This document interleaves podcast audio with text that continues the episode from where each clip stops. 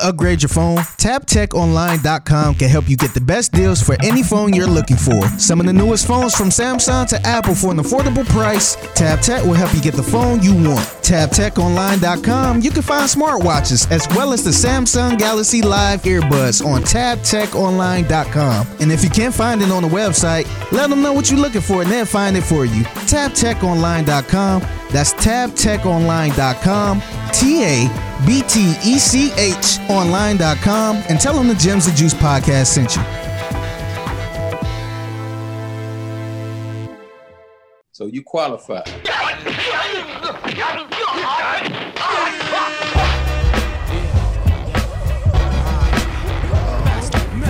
New verses alert. Ghostface versus Raekwon.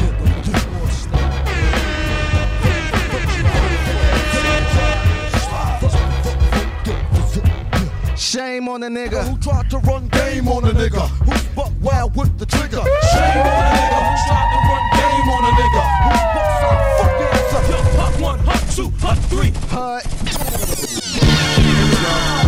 Yeah, Here we go. what's up, y'all? What's up? This is Ghostface, straight from Staten Island. Shout out to Staten Island. I need some echoes on this, But it just like a real DJ. now step approach a motherfucking whack nigga. Trying to spit his can't spit him. Check it out, though. Scientific. Let's go. Kiss it, robotic, listic, optimistic. You probably missed it. Watch me dolly dick and Scotty Waddy competent me. Big microphone, hippie, hippie, kipsy, crispy, Classic album. stone Richie. Shout out to Ghostface. Snow inside of Optimo, swing the John McEnroe, rap rock and roll, tidy bow, gun hole pro, Starsky with the gum so, hit the rum slow, pro kids, live punzo, but I'm not playing with y'all tonight. Let's go.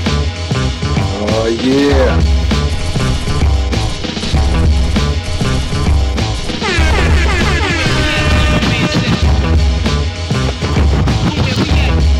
The gems and juice. Say peace to cats who rock Mac knowledge now. Let's go. Beat astrologist, light up the mic, guard knowledge. Joints the character points, Corolla, Motorola, hola, play it guard. He pack over the shoulder. bring it back, bring it back, bring it back, bring it back, bring it back. Let's go. What the fuck is going on? I can't go to sleep. Feds jumping out their jeeps, I can't go to sleep. Babies with flies on their This podcast can't go to sleep. Inspo, two sixes twice, I couldn't go to sleep. Hey yo, we deep in the stands, we carry can guns, hit with the big shit. Boom, boom, that message. We the kings of this podcast shit, by the way. Don't pass y'all niggas again. You took a cheap shot. I know it's fucking with me. You get your meat. Let's go. You know we throwing our face. You think the beat stop? Call on the. Call on the ambulance. You better smile, my nigga. You want candy again. I'm not playing with y'all tonight. Y'all DJs better watch it.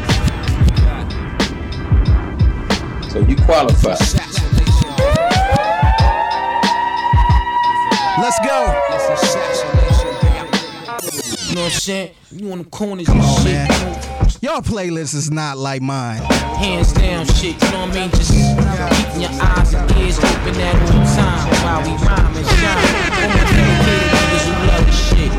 We doing this like this. Word up. Shout out to the chef. Carry Staten Island. tranquilizer. Let's go. Moving on these niggas like they yo Sojo. You know how we go, we go. Shift them out like Perico. Both pants crusty, chillin' with my man Rusty, low down. Blew off the burner, kinda dust. Let's go. The world can't touch, ghost purple take. Ray co-host, Monty Hall Expo, intellect you red pro. Son's trifling fuck, wildflower on the cycling. Picked up the broom, thought I was Michaelin. Thug related style of Jack Millions. Fans, they understand my plan. Let's go. Who's the kid up in the Let's go. me and the RZA connect. Blow a fuse, you lose. Half ass crews get demolished and bruised. Fakely frontin'. Hourglass heads, niggas be wantin'. I could play Wu Tang shit all day long, man. And this stick, which dumps up in that chunks. Raise a heavy generator. But yo, guess who's the black trump? Here we go. Here we go. Yo. You other podcasts better run right now. Yo, yo, hey, yo, I jump from the eighth floor step, hit the ground, the pound fell. Cops is coming, running through the th- run. Bros, I ain't hear nothing, bugging. Only thing I remember was a bullshit summer, so I stopped at the second floor, ran across cracks is falling. My pockets is mean, clean when I vanished off, took off. Made track look easy to walkie talkies and DTs had. Yeah. Black day was rated PG. Run, I will not give up. No quick flag, the car ass better run. off quick, back up, hit the bitch dog, turn downhill like the Molly split. Run, I will not get bagged on the rock. Run, see what happened to un, they bad with they cops. Run, they am shit, plan shit, destroy evidence, fucking case. I'm not coming home when I'm 56. That's all I'm gonna give them today, man. Yes, I, I, I figured you'd be excited with this announcements of the new that this verse is coming up, man. So we had to do a Wu Tang mix. We had to do the Ghostface and Raekwon mix. Uh, I like you talking your shit in there too, man. We are the best podcast doing it right now, so people got to know. Y'all got to be put on notice, man. Enough is enough. We done Yeah. played nice the last few years. We coming out running and gunning, man. Enough, enough with the nice guy shit. We not playing anymore, man. We not playing. this pandemic shit held a lot of people back. It's not holding us back. It- it's, it's a pandemic for the Gems and Juice podcast, man. It's been a pandemic for us. Pandemic for you, maybe. See, it's okay for y'all other rappers to talk this ignorant shit about the pandemic. So now we gonna do it too, okay? It's a pandemic for the Gems and Juice podcast, man. We only got bigger and better, and we got better things on the way, man. For sure. So, but, but first, let, let, us talk about that uh, that versus announcement real quick, man. Because uh, how do you feel about Ghostface and Raekwon facing off against each other in the verses coming soon? that's not that's not the verses I was really looking for, to be honest with you. Because I'm I'm a fan of both of them, but to me it's kind of weird that two people from the same crew that damn near make the same songs are going against each other. But as far as me being a Wu Tang fan, every song they play is probably gonna be my favorite. So I'm gonna just be sitting back, just listening to the music at this point. Hopefully, they tell some some dope ass stories from back in the day too. So I'm kind of looking at it like this, but I know a lot of people was upset about it because they they kind of want to pick a side and and you know go with this side over that side. But you really can't do that with this because they're both the same type of artists. They both in the same group. That's that's kind of like putting um, cli um that's like putting Pusha T versus Malice. No Malice. Yeah, so it, it- it's kind of like, huh? This don't make sense. But you know, uh, these two made all type of dope music. So I'm gonna just be sitting back chilling, just listening to a whole bunch of RZA production. yeah, man. Uh, I feel the same way. Uh, I'm gonna watch it no matter what because, like, I'm a Wu Tang fan too. But when it was announced, I was like, wait, they done made albums together. They done did like they gonna play the same songs for both of them. Yeah. you know, and they gonna count for both. So it's gonna be weird, man. Yeah, so I, I- it's, it's gonna be weird seeing somebody play something off of Iron Man. Yeah, because that was like a joint album. so I, I just don't. So go. I mean, I know they're not sitting there counting up the points and stuff, but do who win between two songs from Iron Man? Yeah, only built for Cu- Cuban Linx was like both of them, man. So it was weird. But uh I, I felt like it would be better or cooler to go like let's say Jadakiss and Styles P versus Ghostface and Raekwon. That would have been much better to me Yeah, than to choose two Wu Tang members. But you know, it might have been an ego thing. Maybe they didn't want to go against somebody and have that weird energy. So yeah. I'm gonna watch it regardless, man. Hopefully, like you said, it's gonna be some cool stories. I wonder, do you think this was the original plan for these two to go against each other? Because recently we we have I didn't even bring this up last week, but um D'Angelo had a versus. It was Yeah. D'Angelo and friends. And which was kind of strange to me because I mean, who is the versus for then at this point?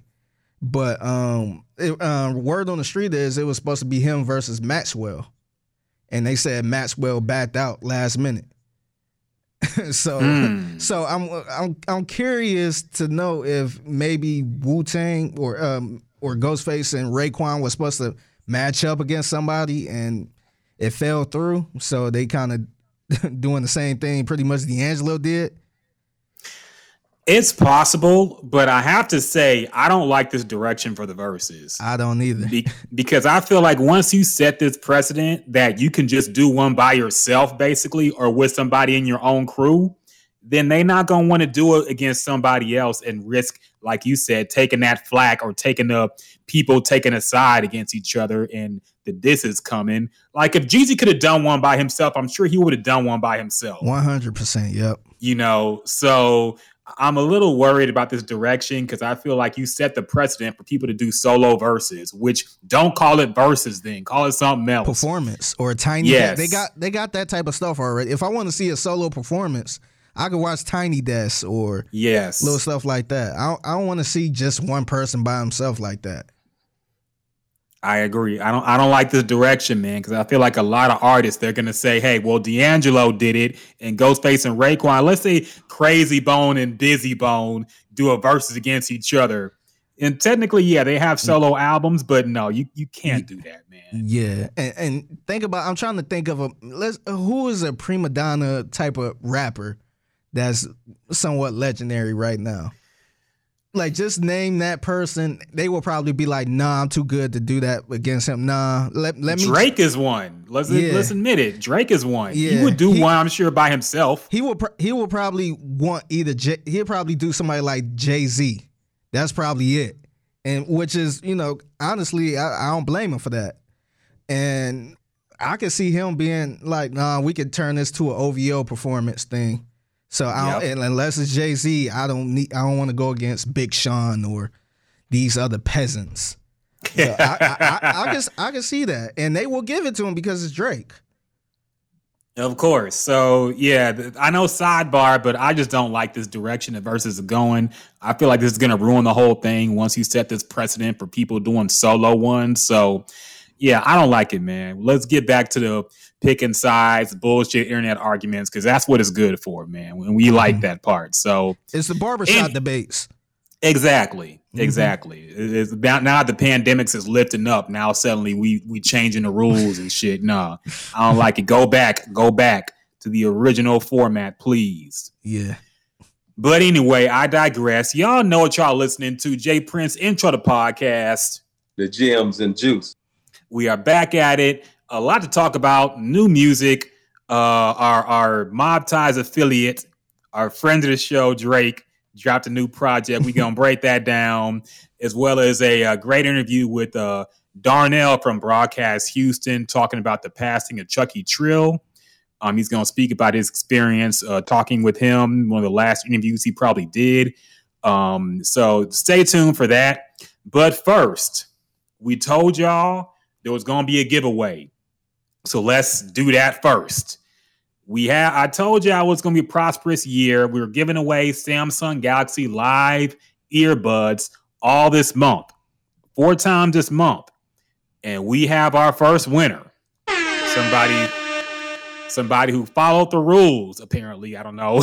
I'm assuming they followed the rules. They did. They did. Okay, We've okay, been, we've been watching. We've been watching. Okay, good, good, good. So let, let, let me get the let me get the music, man. We got to announce our winner. Yes. Now the first winner of the March giveaway of the Samsung Live Galaxy Galaxy Live earbuds is drum roll, drum roll, drum roll, drum roll, drum roll. Sherilyn Thomas.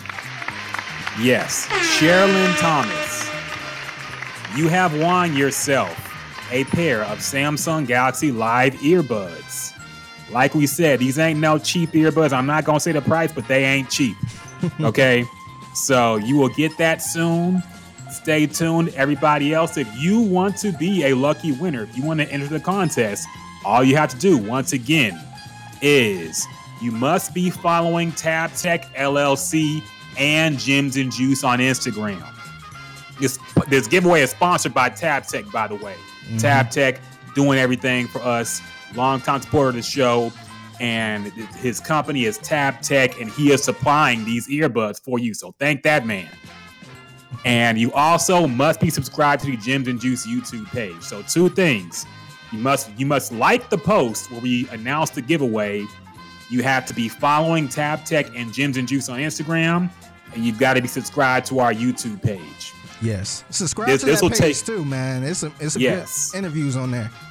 It is. And, and honestly, like number one, you should be. Number two, I've never thought of a giveaway easier to enter than this. Yes. You ain't even got to embarrass yourself on your timeline by retweeting a tweet for a giveaway to let everybody know you're broke. I hate that shit, man. Yeah. People like seeing seeing seeing my friends go through it on a timeline is tough. Because it's like Yeah. a giveaway says, hey, if you need a hundred bucks, retweet this tweet. and some niggas I know going through it Yes. to retweet that shit, man. Hey, I'm buying people lunch. Retweet this right now. Drop your cash app in the reply. Yeah. Oh man, I'm sweating this shit. That's, that's fucking hilarious. Oh man. Uh, Yeah, people, so yeah, people been struggling, man. A lot of people been dropping their names for the PS5. yes, I'm like, I'm like, nah, there's, there's no way they're going to win. But you can win. it's got one. like a hundred thousand retweets, and you retweeting it too. yeah, No, very very low chance to win that. But look, you can win this one, man. We still underground and bubbling up. Yeah. So all you gotta do is, like we said, like the post on Instagram, follow Tab Tech and Gems and Juice on Instagram, and subscribe to our YouTube page. All you gotta do, man, and you too can win yourself a pair of Samsung Galaxy Live earbuds. You got three more chances all this week. So stay tuned. Thank you, Tab. Thank you, Tab Tech LLC, our partners in this venture. So we appreciate you. And yeah, yeah, man. uh, so other things we got to break down a whole lot on this podcast, man. Uh, we actually have some new music to talk about. Drake dropped a new project. I don't. I don't know if I call it a project. It's not even an EP. It's, a, little It's a three pack. I call it a, a three pack. A three pack. He he is invented the three pack drop now. Yeah, and he dropped Scary Hours too. He did Scary Hours a few years ago. Scary Hours is kind of one of those things that came and went. So I'm kind of surprised he's still using that. yeah. I'm trying to think what was scary hour. What was on Scary Hours one? Oh, that was uh I know he had a Rick Ross. That was actually a pretty good little project. Let me look it up now. Now I'm curious. What was on the first Scary Hours? I can't even find it on Spotify. Whatever. that might have been like a Spotify thing or a uh, SoundCloud thing. I don't know. Mm. Anyway, he dropped Scary Hours 2. It is a little three pack. Um, it is a one solo song with uh it's called What's Next. He also has a feature with Lil Baby on Wants and Needs, and another Rick Ross song called Lemon Pepper Freestyle. So, uh, we are still awaiting the Drake album. He said it will be coming earlier this year, then he pushed it back. He did say he had surgery on his leg and other complications. So that's getting pushed back, but he did drop this. He blessed the Drake fans with something to talk about. So, Figgy, we'll, we'll, we'll start with you, man. What are your thoughts on this little three pack that Drake dropped this week? I thought it was a cool little three pack because not too much music dropped this week, and we got three Drake songs. I I like the first one. The beat was a little irritating, but I like the way he was flowing on there. I I, I thought that was I thought that was kind of dope. Um, his flow, the way he was flowing on there. Uh, Wants and needs, that wasn't my favorite. But um, I, I do got to give credit to Lil Baby. Lil Baby was spitting on there, man. he he was going there. It wasn't no you know uh, radio single type of Lil Baby. He was actually he was actually put some bars on there. So I um I I, I do like Lil Baby verse on there, but once the knees, I probably won't go back to it. The lemon pepper freestyle, it kind of remind me of early Drake with the, with that type of beat. I don't know how old this joint is, but um, I, I enjoyed that type of Drake. You, we really don't get that much Drake like that, where where he just straight up spitting over the beat and no hook and no singing and stuff like that. So, I, um, I, I I always enjoy that type of Drake. And then Ocho Cinco, it's real quick. It's weird. Ocho Cinco been breaking some random ass news lately. He was saying that um, Drake and Rick Ross got working on a, a, a album together, so they might have a joint album. so I thought that's interesting. Hmm.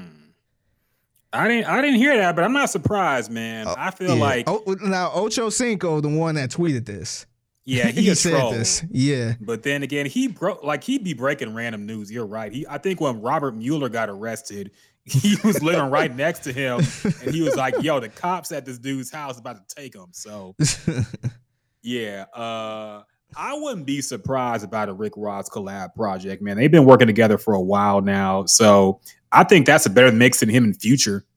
I, I agree. Yeah, I agree I'll say that. that much. Mm-hmm. So, um, was that was that it for your breakdown? man? I Yeah, don't wanna- that's it. Okay. Yeah. Uh, my thoughts. I, I enjoyed it, man. It's always good to get. Here's the thing, like it's hard to criticize Drake because he never drops anything that's just a dud. Yeah. You know, like worst comes to worst, you know he gonna have good production and he can rap. So Mm-hmm. it's hard to criticize anything he does because it's always gonna be at least decent. Yeah. You, You, know, Yeah, and the way we criticize Drake is Drake standards. We're not criticizing saying it's the worst album of the year, nothing like that. But we um sometimes we go ho- a little hard on Drake, saying nah, this ain't it, and you know the last album was forgettable. But it's we doing that as Drake, uh, I guess, on the Drake scale. Yeah. Go, going against his past projects and what he's done before.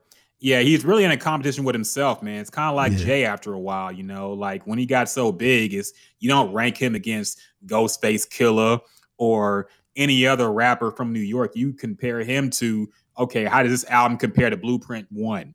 Mhm. You know, that's how we think about Jay now. We don't think about him versus any of the new rappers or anything like that. So, yeah, man, I like it. It, it was a cool little like like I said, it's always good hearing from Drake again. Um, I believe this is what the last time, uh, the last project he dropped, Dark Lane demo tapes, came out around this time too. I think I knew it was kind of late in the pandemic when he dropped that last year. So he's just kind of reminding us he's around. The Yeah. songs themselves, man, they were cool. I actually like What's Next, probably the best. Mm. I feel like that would have been a dope intro for the album. Maybe it was planned to be, but he took it off for whatever reason. But I feel like that would have been a good intro track for Certified Lover Boy, which I still don't like that title, man. I, I, I hate even saying it. Please change the name of the album, Drake. We're asking you as Yeah. mob ties brothers. Just call At least think about it. Yeah, I'm cool with CLB. Don't I don't want to say certified lover boy no more. um wants and needs with Lil Baby. Now, I, I agree with you, man. I feel like the Drake feature brings out the best in Lil Baby. hmm And remember, Yes Indeed. Yes Indeed was a rare song where I felt like Drake got got on, Yeah. you know, and that was the first time most of us even heard a Lil Baby. yeah. But I feel like Lil Baby had the more memorable verse on Mhm. that record. Yeah. And that record broke Lil Baby. So yeah, he Lil Baby came out spitting on this track, man. He he knew, you know, and, and, you know, he's he's not in competition with Drake, but he knew that he he had to step it up to be on this track. And he did a good job, man. I didn't like Drake's offbeat flow in the beginning. Yeah. I thought last it, it annoyed me. It went on too long. I understand doing that to, you know, warm yourself up for the beat, but I felt like it it went. It was annoying to me. was he he could have trying cut to, it short a little bit. was he trying to warm himself up to the beat, or was he doing that off um, beat flow on purpose? Because that's kind of he- the popular thing right now. I think he was doing it on. I know he's doing it on purpose, but I just don't understand. It, it was annoying to hear, man. Like I didn't get why the the, the choice was weird.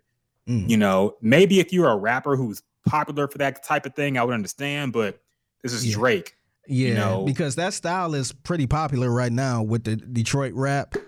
That's that's pretty much how they rap. I, I know Blueface was rapping like that too, but right now Detroit is known for kind of rapping a little offbeat like that. Yeah, but if that's their style, I get it. Blueface, he has a style, and you Yeah. know that that's what he's gonna do. But Drake, Drake, Drake comes from the old school era, and, and it's weird calling it old school now, but he was a conscious rapper coming up, man. And I Mhm. was a fan of that Drake too. So to to to purposely rap off beat like this, it was annoying to hear from me, man, from Drake. But besides that, the song was cool. The Rick Ross song was also like people were saying they never miss, and I agree. But this wasn't my favorite collaboration with them. Rick Ross's verse was okay. Drake went off though. I'll, I'll say that much. Yeah, I don't even remember Rick Ross um, verse. Nobody does. Yeah. It, it, it I think I, it kind of feels like Rick Ross was just thrown on at last minute, you know, because this might be the longest we've heard Drake rap uninterrupted. Mm-hmm. Period. Because I counted like it's a six minute song. I think. How long is this song? Okay, the song is six minutes and 23 seconds. and I want to say like four minutes and 30 seconds are just Drake rapping, Yeah. which might be the longest we've heard him just rap, Mhm. period, without a hook or nothing. Yeah. And it was interesting, man. Like Drake, Drake gonna give you the content, man. He gonna give you the bars. Um, the way he raps about his life, talks about, you know, being a father, taking his kid to school, stuff that we can kind of relate to. Still, he's talking about being a multi-millionaire, so we can't really relate to that that much. But it was it was cool, man. It was a cool little check-in with Drake to listen to how his life is going now. Um, I don't know. I liked it. Like, there's nothing. As much as I want to be a hater, sometimes there's really nothing you can say. Uh, but I will say this: I'm wondering about the stats of his new album. Mm. As in, I'm wondering if he's little. I don't want to say scared, but I'm wondering if he's nervous to put it out right now because I feel like it should have been done by now. Yeah. And yeah, I'm, I was kind of thinking the same thing. I was wondering if it was because of the pandemic, if he trying to see, you know, what what else will happen later on this year, if people will be out and about by that time, and then he'll put it out, or or is he not really confident in the album right now? If he should go back in the lab because the um this little three pack, it kind of made me feel like the album probably won't be out for another two or three months. I, I just don't see the album coming out um the end of this month or next month. Yeah, I- that's not gonna happen. Yeah, so I, I think it's probably maybe he trying to see how the summer gonna look, and maybe he gonna drop it in July or something. July, late July, August. Yeah, I agree with you, man. I'm wondering if he's confident about it because um, I remember the pop the the interview I think he did with Rap. I think it was Rap Radar, maybe, but it sounded like he was a little unimpressed with how Scorpion performed. Um, I know people have been hard on that album, saying it was probably one of his worst. And like we said, worse, like it still went number one on Billboard. This is the Drake standard we're, we're judging it by. Mm-hmm. And according to the Drake standard of albums, that was a pretty weak release in most people's minds. Yeah, So he can't afford two critical duds in a row. Like, well, he can. He's Drake, but you know what I'm saying. yeah. It's more of an Like, ego thing for him. He ain't like like we Exactly. said, we, he in competition competition with himself. So Exactly. yeah. So if he felt like that album wasn't all that, and re, and remember during that circumstance, that's when he had the beef with Pusha T. Yes. So maybe he trying to bounce off of that and you know try to you know smash that last album. I agree, man. And a lot of the songs from that album did not stand the test of time in terms of, you know, being relevant songs that we still play and go back to, honestly. And I liked the album when it came out. I thought it was cool, Yeah. but I don't go back to that album at all, really, ex- outside of a couple songs. That Yeah, remember nice J- for what ain't. Yeah. Remember Jay Z was on the uh, Ashley was on the album, Yeah. and I can't remember what the song was about. I don't remember that either. Wait, Jay, was he on that? I don't even Yeah. remember that. Yeah, he was I don't on. remember that at all. Yeah, because that's when he spit the. Uh, I want to say he spit the um, Zimmerman line on there, or the Nipsey line. Yeah, I forgot. I, for, I forgot how the verse goes. Let me try to find it. But yeah, Wow, I don't even remember that. But yeah, it the the album didn't have stand power. Um, even Nice for What, which was a cool song for the summer that year, didn't stick around past that really. So I, I do feel like maybe Drake is not as confident in, in what the album sounds like right now. That's why he dropped his three pack, and that's why he's gonna wait a few months, let something cook up. I think he's trying to get a Bobby Shmurda feature, man. Like I had this, I had this thought last podcast. I think he's gonna for a big feature, um, something to make this pop on social media, and maybe that's it. I don't know, but yeah, we'll we'll, we'll see how things go, man. Oh, this is Jay Z song. Song. yeah. I don't remember this song at all, man. Holy shit. Ten of us, we moving as one. I'm so proud of who I become. And um, I want to say, um, not Juicy J, but um, DJ Paul actually produced this one. Yeah. Really? I don't remember this song at all, man. I heard the album like at least two times. That's what I'm saying. give me the facts. Wow. This isn't that. Wow. Maybe maybe that's the point proven. Yeah. Let me. Yeah, I do remember. Yeah, this Jay Z verse was awful. I remember it now. And I think that wasn't Stimmy 26, line. I ain't need no deal. Already a Yeah. legend, I ain't need no shine. First rollie flooded out, I Yeah. ain't see no Yeah, I'm, I'm cool on that song, Yeah, man. and- Yeah, Uh, yeah. maybe I wiped it from my mind on intentionally Yeah, because that song kind of sucked. Yeah. And then uh, remember, and then this album too, he had the Michael. Remember the Michael Jackson feature that really didn't go anywhere. Yeah, that was awful. Then he pulled it because of quote unquote the allegations when that song was flopping regardless because the sample was terrible and not even mixed the right way because it wasn't even intended to be out. yeah, No, I'm kidding. Yeah, that album kind of sucked, man. See, I, I'm I was giving Drake the benefit of the doubt, yeah. but yeah, looking back, man, that's that album kind of stunk.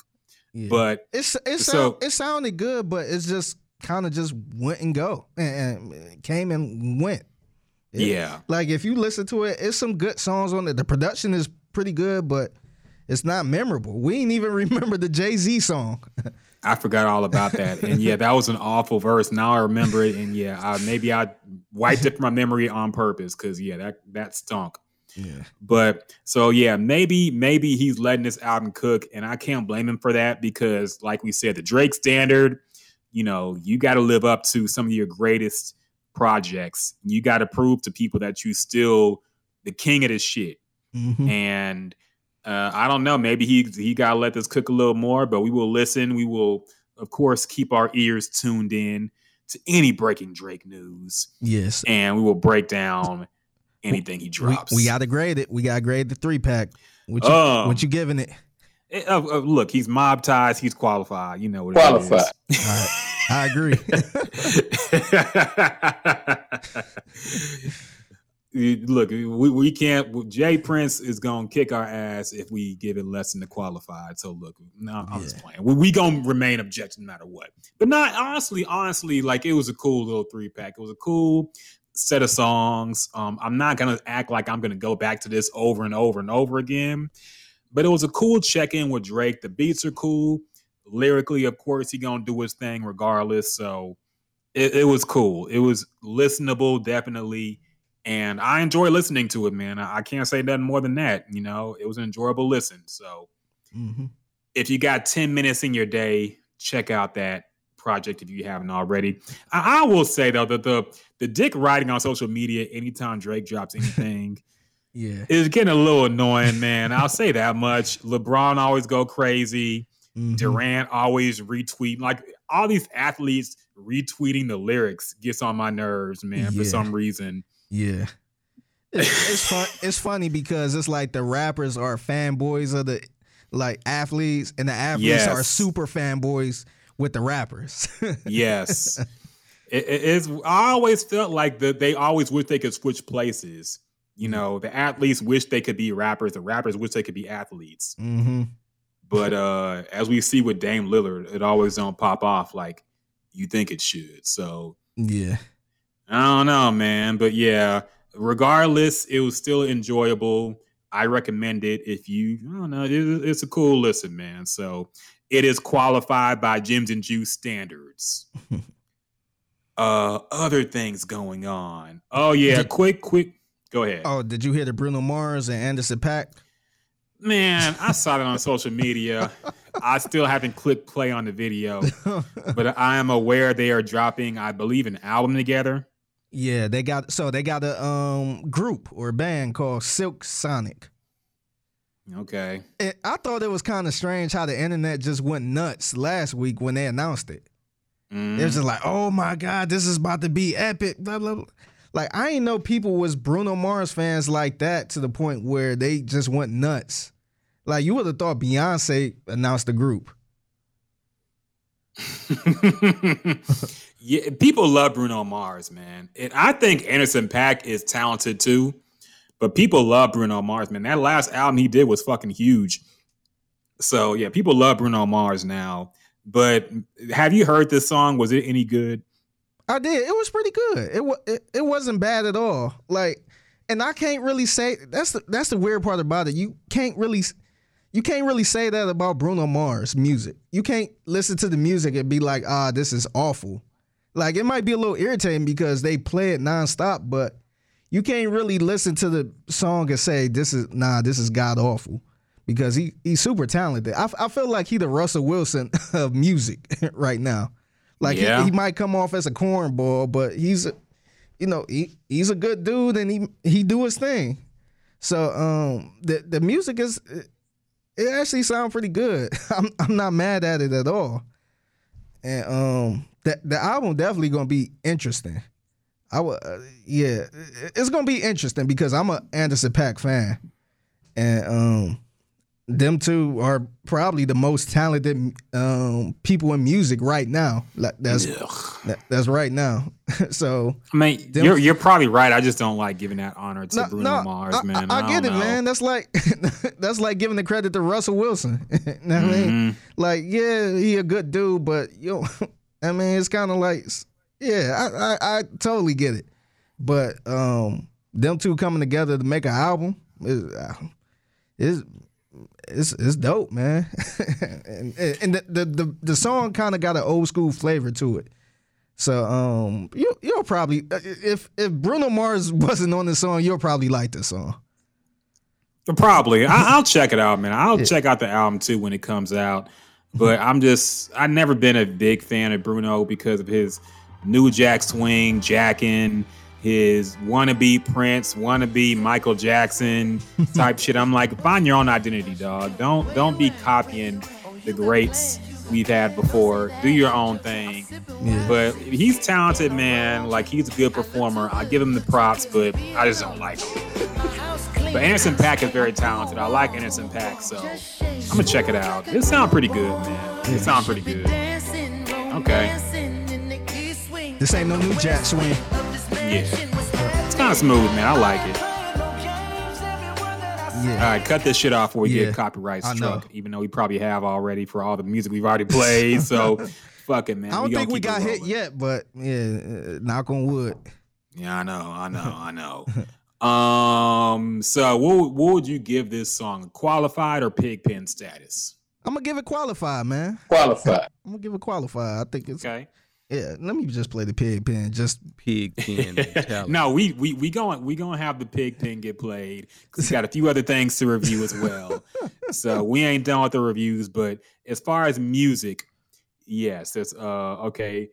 Uh Drake's three pack project, Scary Hours 2, and the Bruno Mars featuring Bruno Mars and Anderson .Paak song called Leave the Door Open is qualified as well. So Qualified. check them things out.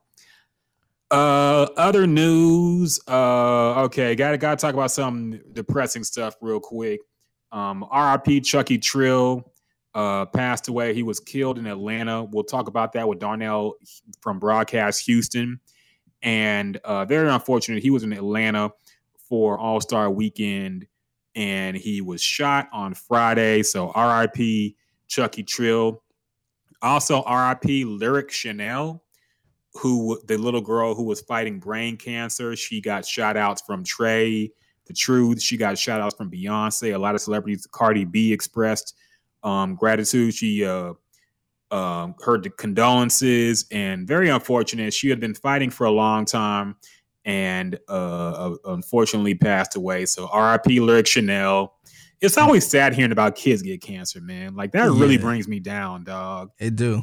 Yeah, like a, a lot of stuff don't bring me down as much, but kids being sick and you know stuff being out of their hands really gets me. It's like damn, like I can't I can't imagine feeling like that as a grown ass man. But just being just imagine being 11 years old, knowing that you got this condition and knowing that any your your day is coming soon. You don't have long to live. And That- it's, that- it's it's really scary, man. It- it's sad, man, because I, I feel like it's really unfair when that happens to kids. Because at least when a grown person, you'd be like, okay, maybe you passed too early, but at least you had a life to live. You got to experience a whole lot and, and live your life. But when you're a kid, man, it's so much that was still ahead of you that you didn't get to do. So I, I don't want to bring the podcast down, man. I know it's depressing, but it, just hurts when I, I hear about kids dying from cancer, man. I hate that shit. Yeah, real quick, depressing. real quick. Uh, rest in peace to Michael Stanley. He's a Cleveland rock legend. Um, I had the honor to work with him back in Cleveland at CBS Radio. He used to work for the class our classic rock station, and uh, he passed too. So um, rest in peace to Michael Stanley. Yeah, rest in peace, man. Uh, that's unfortunate as well. That's I, I don't know, man. Wait, how old was he? Uh, he was older. I th- I I, th- I want to say he was sick. He wa- he was like seventy two.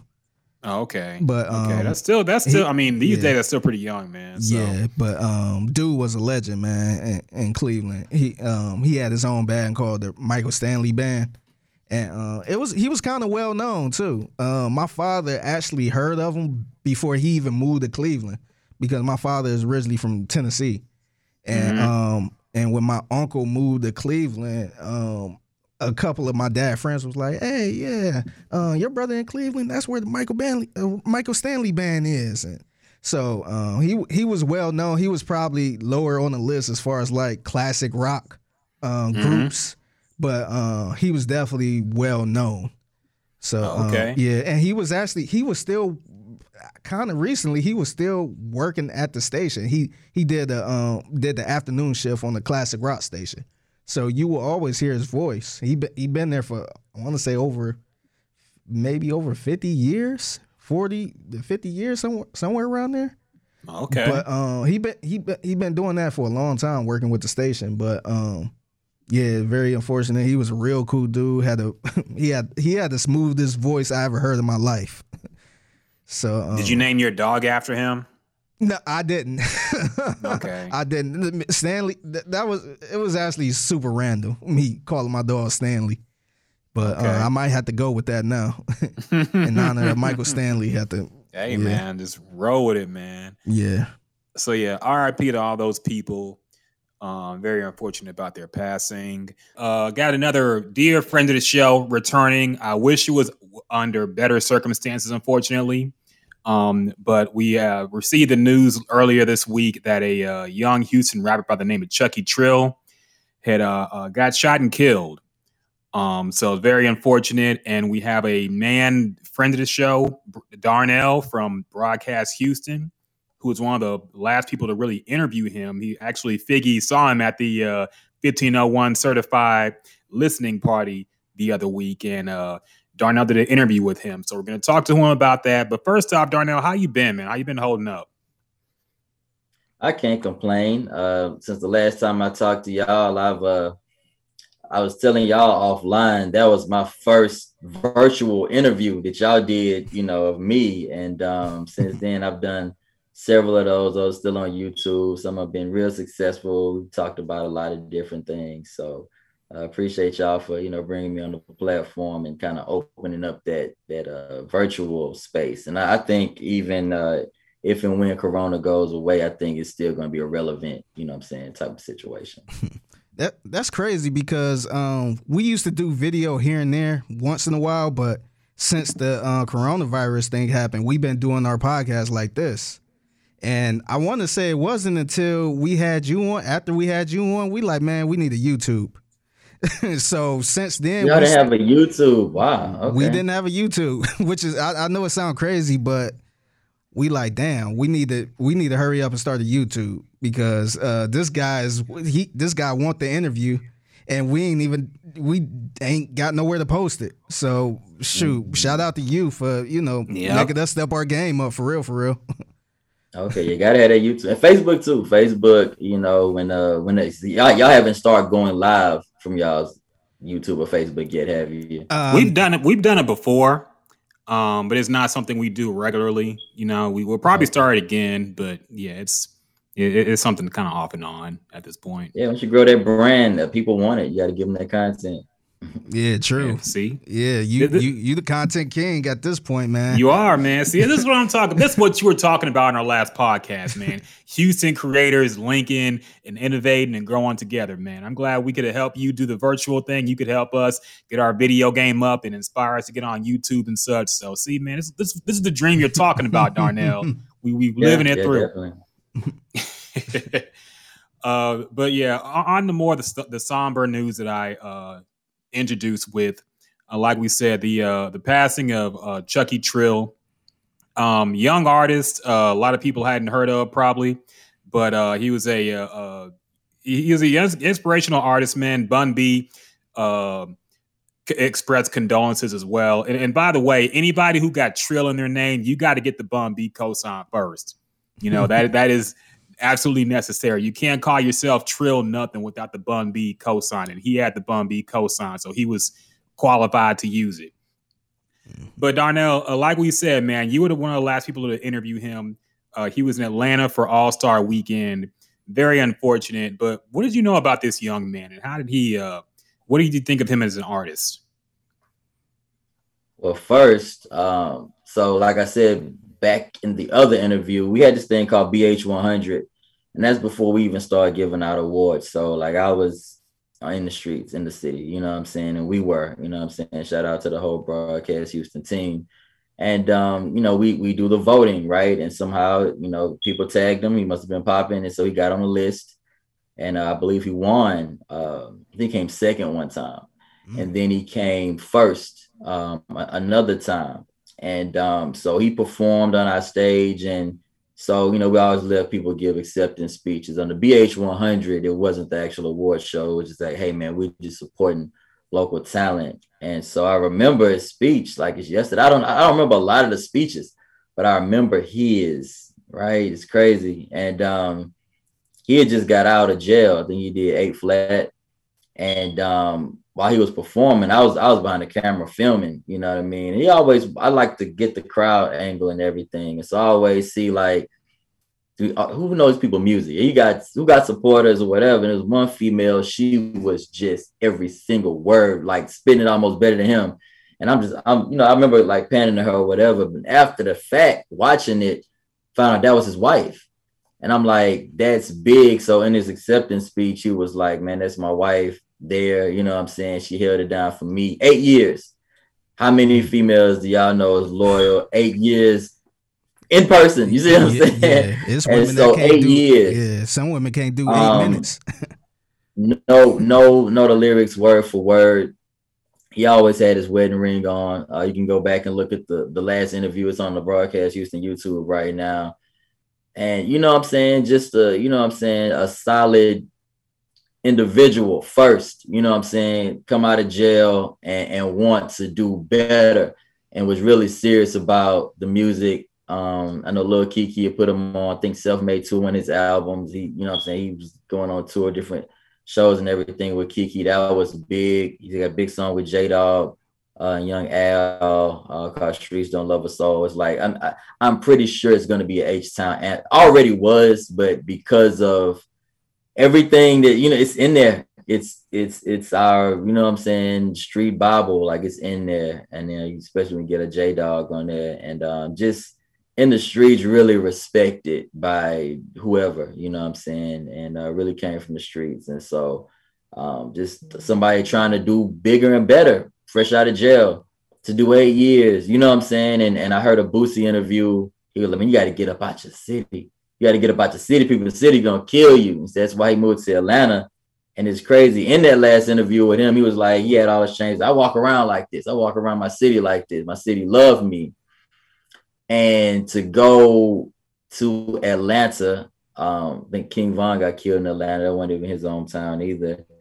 And to be shot, you know what I'm saying? Like not even in your own city. It's like your city has so much love for you, but it was it was somewhere else. You know what I'm saying? People were trying to find out where you were. It's just tragic. Like, you know what I'm saying? Like five, six, seven days ago from today. You know what I mean? Just warm blood. I was like, you was warm right here. You see what I'm saying? Is I still can't believe it. You know what I'm saying? Like there's a lot of people, rappers that, you know, that they cloud or what's the word that they try to, you know what I'm saying? I forgot the word trolling. Like mm-hmm. he none of that. You see what I'm saying? Like it was it was just solid. It was just good energy, good music, talking about the life he lived. And um, just a, a married man that posted his wife, you know what I'm saying, regularly. Hey man, like she held it down for me. I don't example wise, I can't. It's not too many rappers that's that real. I'll just say that. I had it. Still got my. You know what I'm saying? When you when people are past you got their number in your phone, it's just it's just different. You know what I'm saying? And like, I mean, I think the last picture I posted from that night because I did a lot of interviews and he was the last right before. I'm glad I got him. So glad I got it.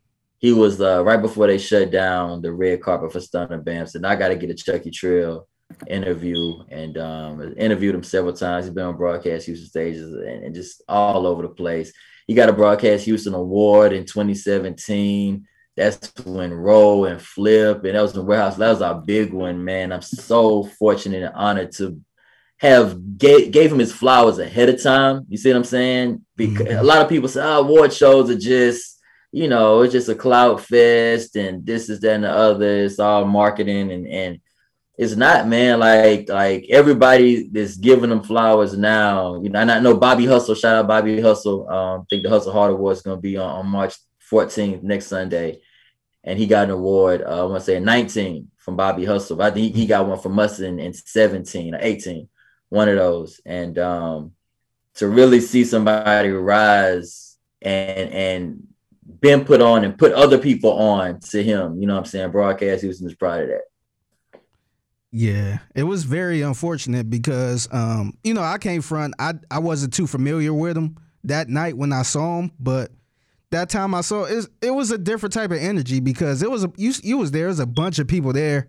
You don't know who is who. You was so that okay. Let me let me set the scene for y'all. So I don't know how this happened, but so I'm waiting on the next interview. They they're interviewing down in the red carpet, and so it's so much love. The DJ booth is in a whole separate room. Yeah there there's another a room with media and then there's the red carpet room with media mm-hmm. so there was so much love the dj was already playing the song whoever the dj was you know what i'm saying at that mm. point in time he was on the red carpet so they're playing his song he's vibing out shout out dj hardhead there was a couple other people that were there with him and so he just started rapping his lyrics. So I kind of went up. It wasn't even my turn to interview. I kind of crashed somebody else's interview. I didn't even know at the time, but I just gave him the microphone. You know, I'm saying it's always love. So he started rapping his verse, and he's like, "Hey man, what's up, bro?" And then you know, what I'm saying it, it, was that was just the energy. You know, what I'm saying, and and they were turning up on the red carpet, and no, and there's a lot of there was a lot of dope artists there.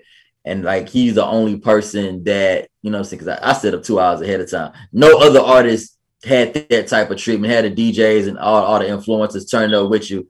And mm-hmm. and you know I'm saying you vibing out almost like a little mini video shoot and rapping the rapping the words along with you. Mm-hmm. He, he, he was gonna be big. He was out like you know I'm saying you, you say people like Lil Baby like when did he take that step up? Well, he just signed a deal. Um, uh, True Life Entertainment. I don't I don't know. I don't know. You know what I'm saying? You, you try to you don't question God. You just man, that streets don't love a soul. That's gonna be that's gonna be a that's gonna be a June 27 type anthem. Yeah.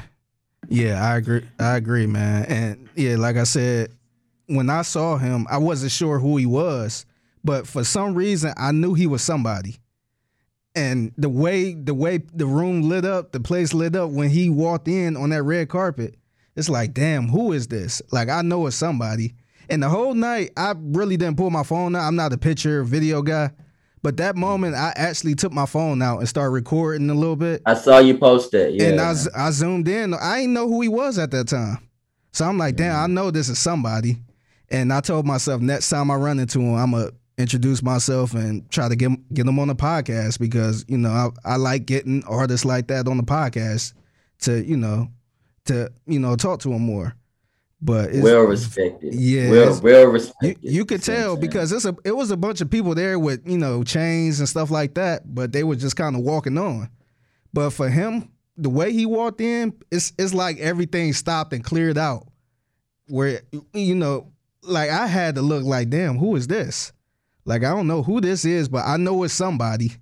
you know how you walking in the mall or something, and you could tell somebody a celebrity or somebody famous, it's like, man, he didn't even he he he garnered the attention. You see, it wasn't some people like, hey, look at me, look at me. He just walked up and then it's automatic love. Yeah, he he walked in, look, looked like he knew everybody. And it, yeah. it, it, was amazing. I'm like, wow, like I know that's somebody. I, I just got to figure out who it is. And follow him Check from there. shit man. Yeah, yeah. Yeah, it's real, real unfortunate, man. And um, this is something I also like when people say that being a rapper is like the world's most dangerous job. Good people statement. said that a, a few few months ago, and I was like, "Mm, y'all y'all being kind of a, y'all y'all exaggerating, y'all being kind of silly with it. But now that I think about it, man, there's been a lot of rapper death lately, and at least if not rapper death, then near death. When you had Mo3 in Dallas, then Boosie comes down to Dallas, he gets shot at. Benny the Butcher comes to Houston, he gets shot at. Uh, Sci High the Prince, who I never even thought of as like a street dude like that. You know, he yeah. he was talking about how he was almost assassinated, like people rolled up on him and tried to kill him. So, what do you think is going on, man? Like, what what is this? Because we all know rap has been violent in the past. We know people got their chains stolen, people got robbed all the time. But this feels different, man. This feels different. It feels a lot more like people out for blood now. They're not just out for the diamonds and to rob somebody. So, wh- what do you think is going on, man? it's nothing new. Um, definitely nothing new, but um, and so like I said, I was, I was, you know, what I'm saying, I, I've, I've talked to a lot of people. I got a lot of interviews with a lot of people that are not here anymore, and um, so it's, it's social media is there now, and I think between Dallas and Houston. I think we had that one or two month spurt to where it was just crazy. It was the wild, wild west. You see what I'm saying? Wild, wild west. And it hadn't stopped. Had, hadn't stopped by any means. You know what I mean? And um, social media. I, I, I'll I'll say I have a lot of offline conversations a lot of people that pull strings and know backstories and stuff. And so um, I'll say that if I don't like you, right, and you're in Cleveland and I'm in Houston, like at the end of the day, we won't, you might not know about it. You see what I'm saying? Unless somebody that knows me and knows you goes back and, and, and spreads the message, or I find some type of way to find you. Social media has made it to where everything I post, people see.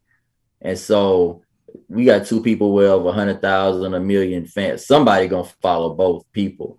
And then you have the fans. Um, they, they look at this stuff like a movie, you know what I mean? And a lot of 13 and 19, they they follow they follow the trends and the, and the stories of these people who they beef and, and diss more than the actual music. And so when you add people that thousand subscribers or something, but they make a meme that might not be hundred percent true. Donald Trump fake news, right? And okay, somebody might have said something, and it might get blown out of proportion. Somebody makes a meme, and you get two rappers facing each other, and it, you know what I'm saying? It's almost like an album cover. It's like whoa, and then everybody starts reposting and say, man, this person want to kill this person, you know. And you know, there is some reckless, you know what I'm saying, talk out there, and, and a lot of stuff starts from the streets. And um, you know, it, it just it just never stops sometimes. So you got some artists that just for the cloud. You know what I'm saying? If you can't get a feature with somebody, what's the next best way to, you know, to diss them? And then everybody's, you know I'm saying, goes and follows your page. But it, it, it's some of these people are really from the streets. And Chucky Trill was one of those that was really from the streets. Obviously, before he started, you know I'm saying, getting the notoriety rapping, you know I'm saying? He's a cartel baby is what he said, you know I'm saying? I don't doubt him because, you know I'm saying, everything he said has been was authentic, you know. And um security, you know what I'm saying? Like I, I don't even know I don't know what to say. It, it's a dangerous job. You gotta have people to go check out the situation ahead of time. The the catch 22 is a lot of these guys the way they make their money is being places. And some most of the times you're required to post where you're gonna be. So that's public information. So Mhm. somebody wants to fly to another city. See, they didn't come to Houston. You see what I'm saying? they said they said we're gonna catch them in Atlanta. And so, you know, it's different. It's it's a lot, it's a lot of stuff. I, I'm not a street dude by any means. You see what I'm saying? I hear backstories, I know what's going on. But um You know, it's it's certain things that people won't cross, certain factions that people won't dare speak their name. You know what I'm saying? And that's that street respect. You see what I'm saying? So, uh, you know, I don't ask me how you fix it. I, am trying to be a solution. You know what I'm saying? We try to have awards. We hey get the because if I if I say I don't like you from afar because I saw something you post, you just one of my homeboys, and I didn't know you, I don't know you. But if I somebody sit me down and have a conversation with you, okay, you got a family. Like it's you know how the movies they they they make you fall in love with the character. You know what I'm saying? It's like the more we know each other, north, south, red, blue, you know what I'm saying? Uh, he's just like me. He's from the struggle, just like me. You know what I'm saying? So even if you did something I might think is out of line or said something's out of line, I got a wife, you got a wife. I got a niece, you got a niece. You know what I'm saying? He's just trying to make it just like me. And you're less susceptible to, I'm just gonna kill that dude. I don't care. You know what I'm saying? Because you're right, a lot of these things aren't robberies. A lot of these things, uh, cowardly acts. You know what I'm saying? Like, I feel like if somebody's gonna go viral, like, film yourself beating somebody up, give them another chance of life, make a song about it, let them do a diss track, get Don King, y- y'all box or something, make some money. I don't, you know what I'm saying, taking somebody's life that, that's got a wife and everything. I, I don't know no stories. I'm not trying to pick no sides, nothing like that, but I just know that my question is, is it worth a life? We won't get any more good music. You know what I'm saying? Nipsey Hussle, XXXTentacion, you said like it's like no more good music. You know what I mean? Mo3. It's just it's like no more. You see what I'm saying? I don't know. You know what I'm saying? Let somebody kill one of yours. Like I, I really can't fathom, you know what I'm saying? Why?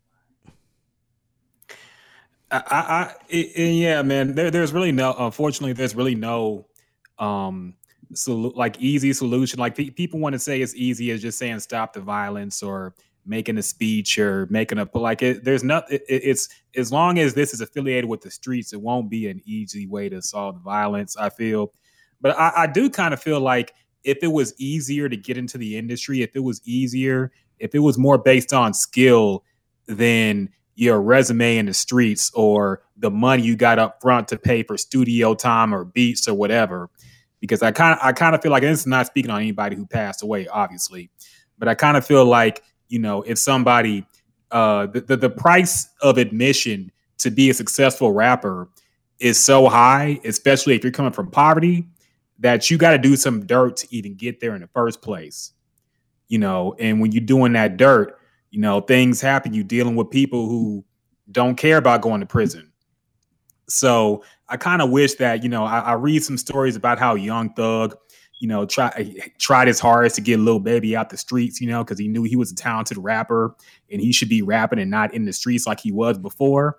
I feel like we need more of that, man. I feel like we need to recognize the talent and and try to promote that over asking, you know, I need 5K for this beat or whatever, or raising the price of admission so much that you got to do some dirt to even get in, basically. So I mean, you you never know the backstory. I mean, Young Thug gave. I mean, the story is whatever five hundred thousand, whatever. He, he gave Lil Baby the money to get it. I mean, I just watched. Have y'all seen the new Netflix, The Biggie? I got a story to tell. I, I haven't I seen mean, it yet. I, I still gotta watch that. Watch. That's a good watch, or even the Hip Hop Revolution. And um, those are good. And even Jay Z and Biggie stories were kind of the same. They were getting money. And you know what I'm saying? These this is early 20s. And you know what I'm saying? You got people like Dame and Puff Daddy begging Biggie and Jay-Z to get out the streets. At that time, they didn't have enough money to offer them to get out the street. That's the amount of money, you know I'm saying? You're talking 80s, 90s, six, seven thousand dollars a day you them that's that's tough and, and you got kids and you got a family you got a mom you know what i mean that's people can say anything they want to you know what i mean until you're faced with the same situation. We turn that table around. You can't say what you would or you wouldn't do in a similar predicament. But i will say that's not 100% of the story. Look at Tobe Nwigwe you know what i'm saying or uh, talib kweli's and, and things like that. And you know what i'm saying? You can even say Toby in in his realm and his circle of music, he he is Travis Scott. You see what I'm saying? Like he he's got the big feature. You know, he's just like a Andre 3000, Nas, Jay Z feature away.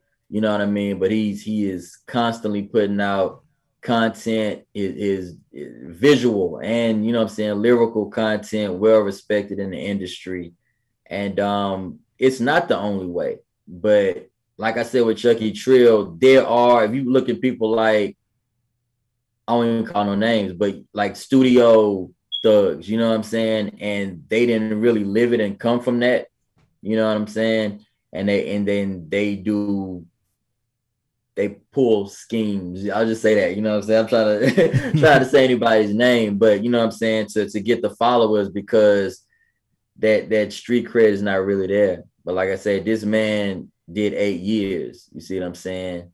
And and has a wife, and it wasn't okay, smashing, you know what I'm saying, dots is cool. It wasn't a hey, I'm just gonna dress up like a gangster and like this is authentic you know what I'm saying? And in the world, George Zimmerman still walking around. I, I, just, I don't know. I just, you know what I'm saying? This, that's, I'm not a street dude, but you know what I'm saying? I, I know what the streets represent, and I'm just, I'm just confused. That's all.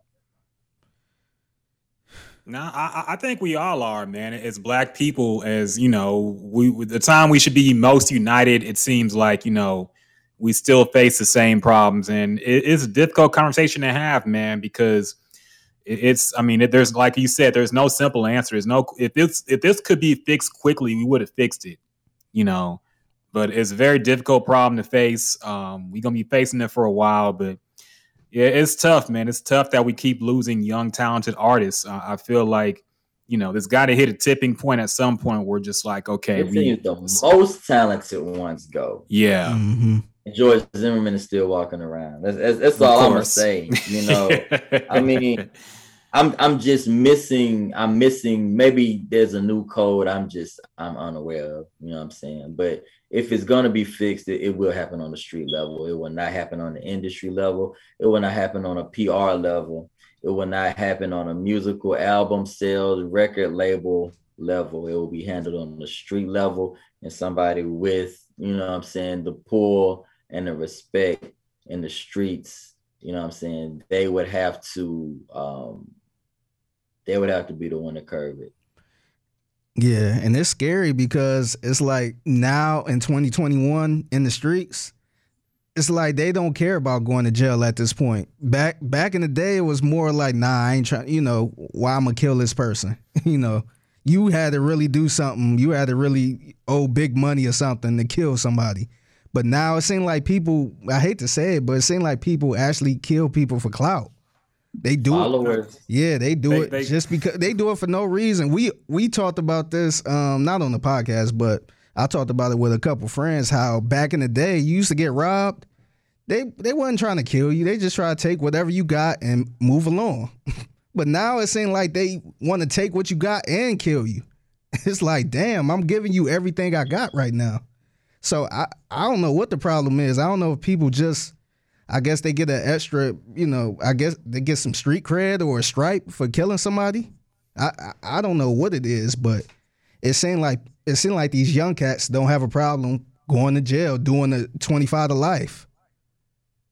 Value of life, you know what I'm saying? I feel like, you know what I'm saying, when you remove I don't know, man, grandmothers held it down, you know what I'm saying? You got to be I mean most of these guys you might be talking about, they they mamas were probably strippers or, or prostitutes or you know what I'm saying. Their daddies was probably drug dealers and like guidance is big. And, and not saying a prostitute or drug dealer can't come out of nothing to have a word in their heart, but you know what I'm saying. If you two three generations, I'm gonna do whatever it takes for money. That's all you ever heard.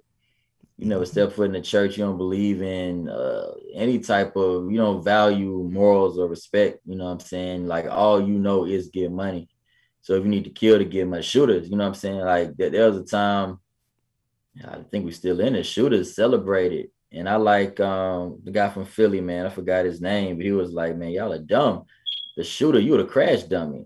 You the person in the click that the person does not care about. Nothing. It don't care about his life. You get shot, or if you go to jail for your whole life, it don't matter. So like on a on a on a totem pole, the shooter is really the the lowest crash dummy, but in the music and, and like on social media, they're revering the shooter is the highest form of, of the person in, in the faction. You know what I'm saying? But again, like, you know, there's old heads, there's OGs. You know, we, we, we gotta, you know, I'm, I'm, I'm about to do a, a, live stream in a little bit. I'm just I just want to talk to some people, you know what I'm saying, and, and really just um I don't fully understand. You know, in a world where George Zimmerman is still walking around, I just I just don't fully understand. I feel you, man, and, and we didn't want to hold you too long. Um, just want to get some a few words about Chucky Trill for those who didn't know him.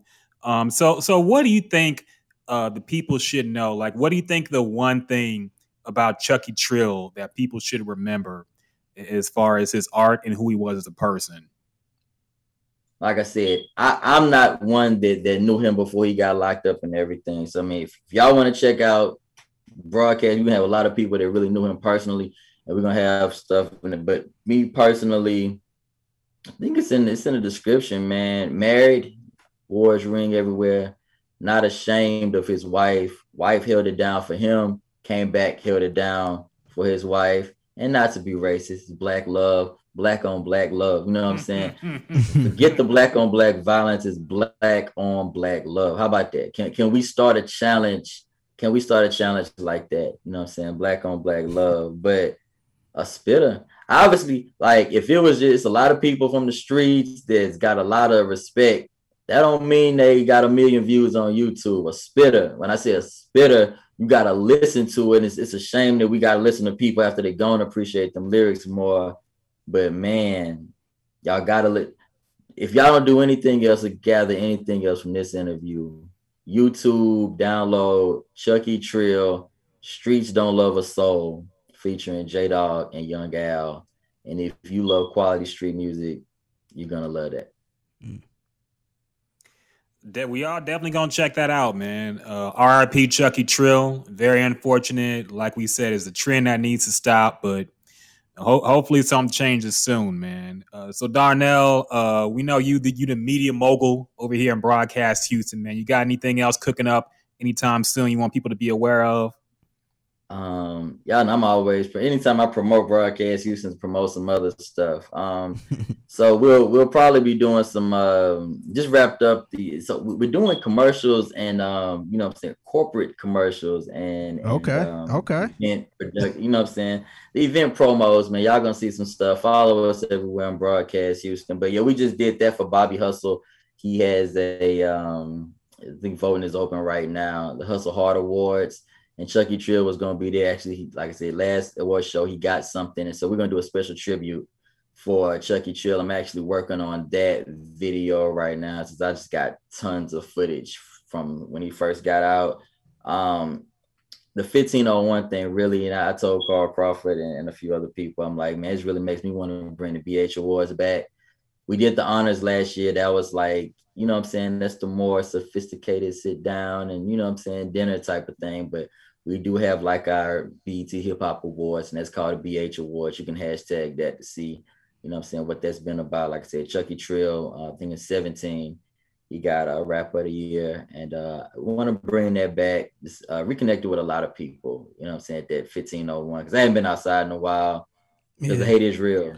And uh, just just me being behind the scenes, behind the camera, and just trying to just bring love I've got that. You know what I'm saying? I got stories. I suffer in silence. Nobody has to be, uh, you know what I'm saying, word uh, you know what I'm saying, think about me. But you know what I'm saying?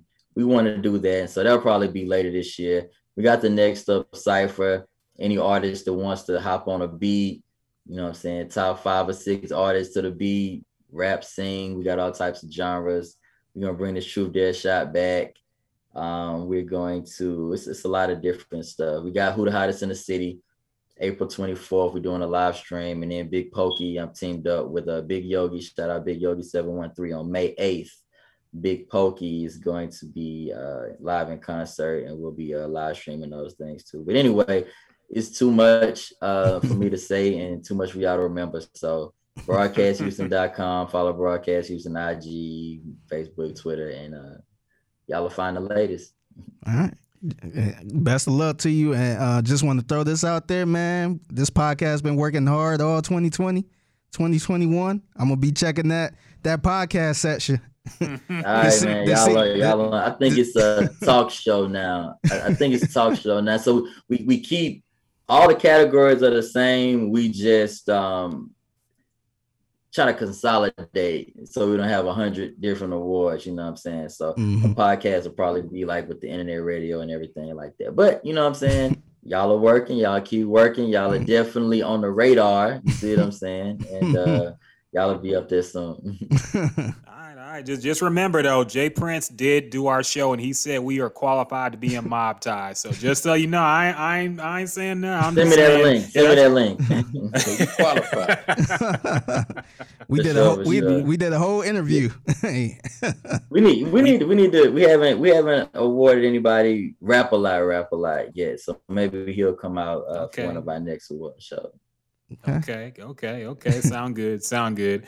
Uh, great conversation, Darnell. Thanks for joining us, man. Everybody, like he said, check out Broadcast Houston. I'm sure he gonna be out and about a lot more soon too. Governor Abbott said, "Fuck it, Texas open again now." so I'm sure it's gonna be a whole lot more events. Everybody still wear your mask, get vaccinated, do all that shit People you gotta do. outside, yeah. People Yeah, that's true. outside. Yeah, Yeah, that's everybody what- say, you know that that, that was hundred percent, but that didn't. You don't have you can't. It's not mandatory. We stop wearing a mask, so people can still be safe. He's just trying to help these businesses recoup their money. I, I think that that was a more political, monetary decision, and I think I don't know if he said you don't have to wear the mask. I guess that's part of it, but you don't have to. It's not mandatory. People from China, they've been doing that. You know what I mean? So you know, protect yourself if you think it's it's needed. Definitely. Yeah. Yeah, everybody be safe out there. Exercise precaution.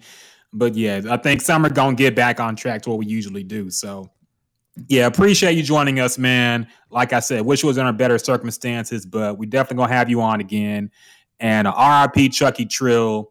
Uh we we gonna do it again, man. Take care, stay blessed. We'll talk to you soon. Appreciate y'all. We got some more things to talk about, man. Um, new j- breaking Jigga news. Dun dun dun dun dun dun dun dun dun dun dun dun dun dun dun. You know, there we go. There we. Jay Z this, Jay Z that. In Jay Z news today. Jay, in Jay Z news, he is making more business moves, y'all. Capitalist Hove at it again, making some moves. He has sold Tidal to Jack Dorsey. Jack is the CEO of Twitter. So all your problems with the world today are his fault. Because he put that app out there. Mhm. Cancel culture, all the things you hate about the world today are Jack Dorsey's fault because he made Twitter. And uh apparently he has a he has a company called Square Inc. And they bought Tidal, the majority share of Tidal, for two hundred and ninety-seven million dollars in cash. Uh, so they brought out Jay Z from Tidal, um, and people are saying this is a win for Hove. I don't know.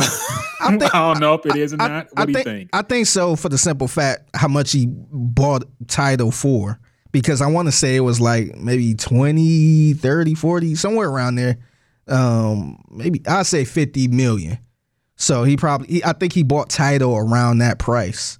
And him um selling the majority stake of Tidal for 200 and whatever. so I I guess Jay Z is treating this shit like a stock stock exchange at this point. so, but do you do you think it hurts the app the fact that it's no longer black owned? Um, because I feel like that was a little bit of the selling point. I'm not saying people Yeah. only got it because it was black owned, but that was a little bit of the selling point in Tidal. Do Yeah. you think that's changed now? I don't think so because I think I, I still think a lot of black people do work for the app. So um, as long as they keep doing what they doing with the app, like doing the little playlist, the Black History Month playlist and stuff like that, I think it just I, I think it'd be just fine. But I think the problem with the other um, streaming services is they they don't really have a lot of us working there. so um so you don't get the Black History Month playlist or whenever a black legendary artist passes away. Um those other streaming services don't really put a playlist out. they won't put a playlist out for like a you know some unknown um some or some artist that wasn't really known as well to them but very known to us. And that, i think that's where Tidal was for me that's where Tidal was beating everybody. Because they would you know they would create playlists like that. Jay-z i think he got a playlist right now of music he been listening to currently and stuff like that so i think that will still keep going but um, yeah, so I, I don't think him selling it will be a, a big knock. Okay, okay. Um, personally, I feel like Tidal's probably not going to make it. I think they're going to merge. And honestly, I feel like we have too many music streaming services now for because I, I think we have too many streaming services. Period. Yeah. But you have to think about how the movies do shit and the entertainment does the streaming and how music does it. You Yeah. know, a Netflix account won't get you a bunch of movies that are on CBS or Paramount Plus now. Yeah. Won't get you the HBO Max shit. Like you gotta get these different services to get these different content. With Yeah. music, they they tried to do that with, with the music streaming at first. They had the Apple exclusive, they had the Tidal exclusives. Then the record label said no more of that Mm-hmm. you know, we need our numbers up regardless. So now everything launches on the same day on the same apps. Yeah. So your Tidal subscription is not much different from Apple Music or Spotify in terms of the content that's on there. Yeah. So, and in Amazon Music too, like a lot of this stuff is just the same stuff repurposed. So I feel like in the future they're gonna merge together somehow, but I just don't see how. Like, and Tidal I think was last. You know, Yeah. I, I, from what I've heard from the people who use it, it's probably the best one in terms of the quality. You can hear the music in, but subscriber wise, I think it was dead last. So. It, I, don't know if it's gonna make it, man. I think they might merge with somebody. Yeah, I would be We'll surprised. I would be surprised if somebody like Apple Music end up buying them out and combining them type of thing. I, I kind of look at it as um like a um a phone service. Remember, we had T-Mobile, we had Cingular, we had Boost Mobile, we had all these different services, and eventually they start, you know, some of these companies start buying out the other companies and merging them together.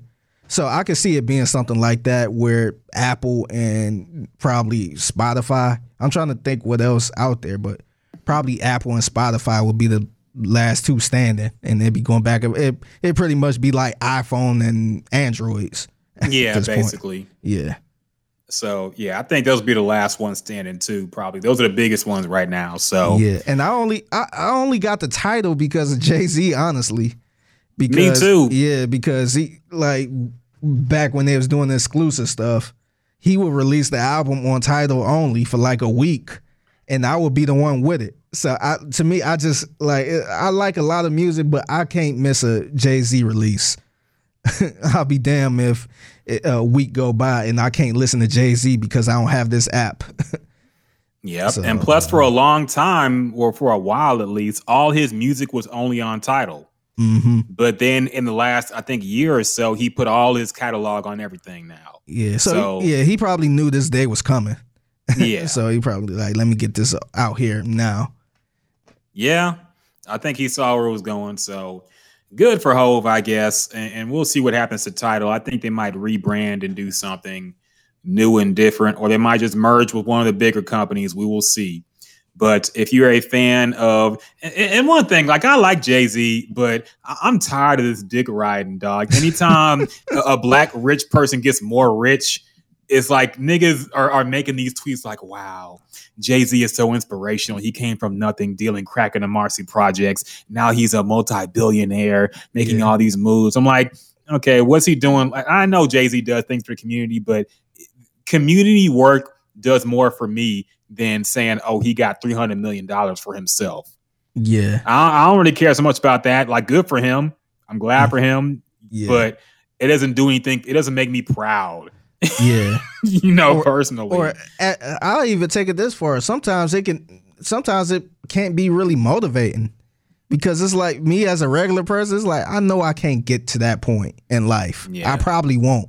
I'm I'm halfway there. I'm like I'm I'm halfway there as far as like my age. I'm like Mm-hmm. I'm you know about to be 40 in some years now. So I know I'm not about to be at a point where I flip something and get 250 million. you know what I mean? So it's it's not even the thing where it's like, wow, that's really motivating. Not, let me get on my shit. It's like I'm not about to get that far. so sometimes it can be a little depressing at times. But um yeah, the, yeah, the dick rod. Did you see the tweet about his hair? Yes. yeah. Oh my God. It yes. was talking about how he changed the way people, these corporations look at hair now and all this shit. Yes. Like this dude is a billionaire. He could do. Yes. He can walk in there with fucking jean shorts tore off. That's like saying Mark Cuban changed the way corporate dress code is because he wears a t-shirt and shirt every t-shirt and uh, jeans everywhere he goes. Yeah, because he's a billionaire already. Yeah, they don't. You know, they don't give it. They're not about to turn him away because he got the Yes. t-shirt on. you can't go to a corporate office for a hiring and, and wear a t-shirt and jeans and say, "Well, look, Mark Cuban changed the game." No, he came in there like that. You got to wear a suit and tie, little fucking. Yeah, that that was that was very annoying, man. He Yeah. did not change shit about hair in corporate world. Yeah, it's still So- a pro- it's still a problem, man. like I- I think it's it's less of a problem now, but I remember when I was a kid and um the school I was going to, um, we couldn't wear braids. They said Mhm. no braids, no no dreads. At the time they said dread. I know it's a little offensive to say dreads, but they said no braids or dreads. And it's like, damn, like you clearly looking at black people at this point. So um it's it's not as bad now, but it's still out there. Like these companies will still not hire you if you walked in with hair like Jay Z. Yeah, and there's still schools that make you cut it, and there's still jobs that have dress code and hair codes and all that shit. So Mm-hmm. yeah, Jay, as much as credit you want to give Jay, and I, I, I give him the credit he deserves, but you know he didn't do shit about hair in the corporate world, man. And his hair looks like a fucking mess too. I, I said that last time with the uh, on the podcast, but yeah, I, I'm not a fan of that I, I do appre- crazy Basquiat look. I do appreciate him. To me, his hair kind of explains that he really don't give a fuck. So I, I I think he to me I feel like he he, he know he rich, he filthy rich, and he can kind of do what he could do what he want. He could dress how he want to dress. So I think that's that's what he tries to um trying to represent. So I would give him credit for that, but I don't think he tried to make a statement and try to change the way corporate look at you know black people hair. I just think he kind of he, he's kind of like the Mark he's he's kind of like Mark Cuban a little bit. You know, I'm, Yeah. a, I'm a billionaire. I can wear what I want. So this is how I'm gonna dress. And Jay Z, in his case, he's saying, you know, I'm a billionaire. I'm a black billionaire. I'm gonna wear my hair like this, and y'all still got to sit across from me and take my meeting and and do what I say. So that's how I kind of look at it. You might not like it, but I think I think that's his stance because he is kind of woke a little bit more woke than he was before. Yes, but I also feel like he he's following the trend of wokeness rather than trailblazing the trend of wokeness. I feel like once fair. it became popular to be pro black, Jay Z was pro black. You that's know, fair. That's fair. I, but I don't disagree with that. I remember him coming up doing the whole Italian mafia wannabe shit, and I like that era of Jay. Like, don't get me wrong, the music was fire, but he did- he did not get woke until it was politically appropriate and acceptable to be woke and have natural hair. Like he he done had the the the the low cut fade for a minute, man. And now since it's cool, like J. Cole did the J. Cole is probably one of the first big artists to just go completely natural and have his hair look all crazy. Or as wild out as it did. And now after everybody else did it, Jay Z kind of jumped on the bandwagon too. I'm not saying it's not genuine. I just feel like this is his way of saying I'm woke. I'm I'm I'm a symbol, but really you're just kind of, you know, it's popular to do now. So that's that's why he's doing it. So I don't know. I don't want to Yeah. assume his intentions, but that's how I feel about it because you know when I was the biggest fan of Jay, he wasn't super militant pro black Jay at that time. He Yeah. was I'm making money. Fuck all y'all niggas, Jay. Yeah. So that is how I feel. But anyway, we got a whole lot to talk about, man. Whole other things too. Oh yeah, did you see the the D'Angelo versus? We talked about that earlier. Did you watch it? I tried to watch some of it. I was in and out of it, but I was not really into it, man. I really I, I didn't set my timer for this one. I, I was just going to check it out because he he did say D'Angelo and friends. Yeah. So I was kind of curious on who are their friends. That's the only reason I was you know stepping in, but I really didn't care for this one, man. I, versus. I think it got to be against somebody. If if it was if it was another R and B if it was Musiq Soulchild or something like that, then I'll be like, ooh, that might be a nice little sexy vibe or something like that. But just D'Angelo, I I really wasn't interested in that one. I feel you, man. I think D'Angelo is really interesting in terms of like how mysterious he is. Like he he only dropped three albums in his entire career, you know, and he went like on a 20 year break before he before the second and third one. so he's a real mysterious artist. Um, he has some songs, he has some bangers, but yeah, I wasn't really up for it. I, I meant to rewatch it eventually, but I don't know. I, it, it, didn't move me to be just him. I would have even been up for him versus Musiq Soulchild. I think he would have killed Musiq Soulchild, but that would have been something to yeah. watch and debate. Mm-hmm. But just with him alone, it's like eh, I'll watch it eventually, but I was in no rush to watch it live or anything. So yeah, it got a lot of bad reviews too. A lot of people didn't like it. Oh wow! So, so yeah, that was kind of shocking. But um, I think uh, some of the guests he had on, I think they were kind of um, anticipating Lauryn Hill might pop up, but mm-hmm. instead it was her. the, yeah. the artist her popped up. She and it was it was a pretty good performance, but uh, I forgot who else. I, I want to say um, Method Man and red Redman. I think they popped in too. I want to say I missed okay. that one, but um, yeah, I, I, just wasn't interested in this one, man. And uh, word on the street was it was supposed to be him versus Maxwell, and that would have been really interesting. But um, it would have been, yeah. But I think they said Maxwell backed out last minute. That's unfortunate, man. That would have been a dope one, but who you think would have yeah, won I, that one? Oh man, I don't know. Maxwell's tough, man. Maxwell is people. Maxwell is kind of underrated, honestly. Yep. Uh, I, I, think his catalog is pretty tough, man. Um, D'Angelo, like he he has some great out like Voodoo in his first album, Brown Sugar, like some of the best R and B albums ever made. But Maxwell got a whole career of hits and D'Angelo don't got that many mm-hmm. as, as far as real mainstream hits. So I don't know, man. Maxwell might have taken that joint. I don't know. It would have yeah. been tough. Yeah, I think Maxwell, he's still going too. That's the crazy part about it. Yep. He just, yeah, uh, Pretty Wings wasn't. Well, uh, well, Pretty Wings was like ten years ago.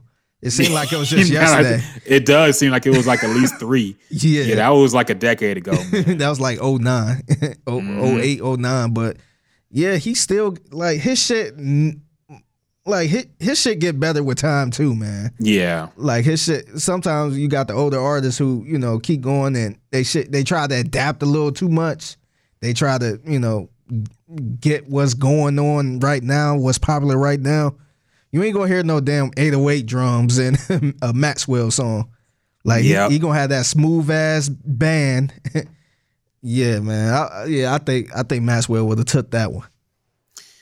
It would have been tough, man. It would have been tough for it would have been tough night for D'Angelo, maybe. But uh, yeah, I, will probably check some of the replay eventually. But yeah, I wasn't too hyped for that. And like we said earlier in the podcast, I'm not a fan of the whole solo thing now because I feel like now that since it's been done, is going to be done again.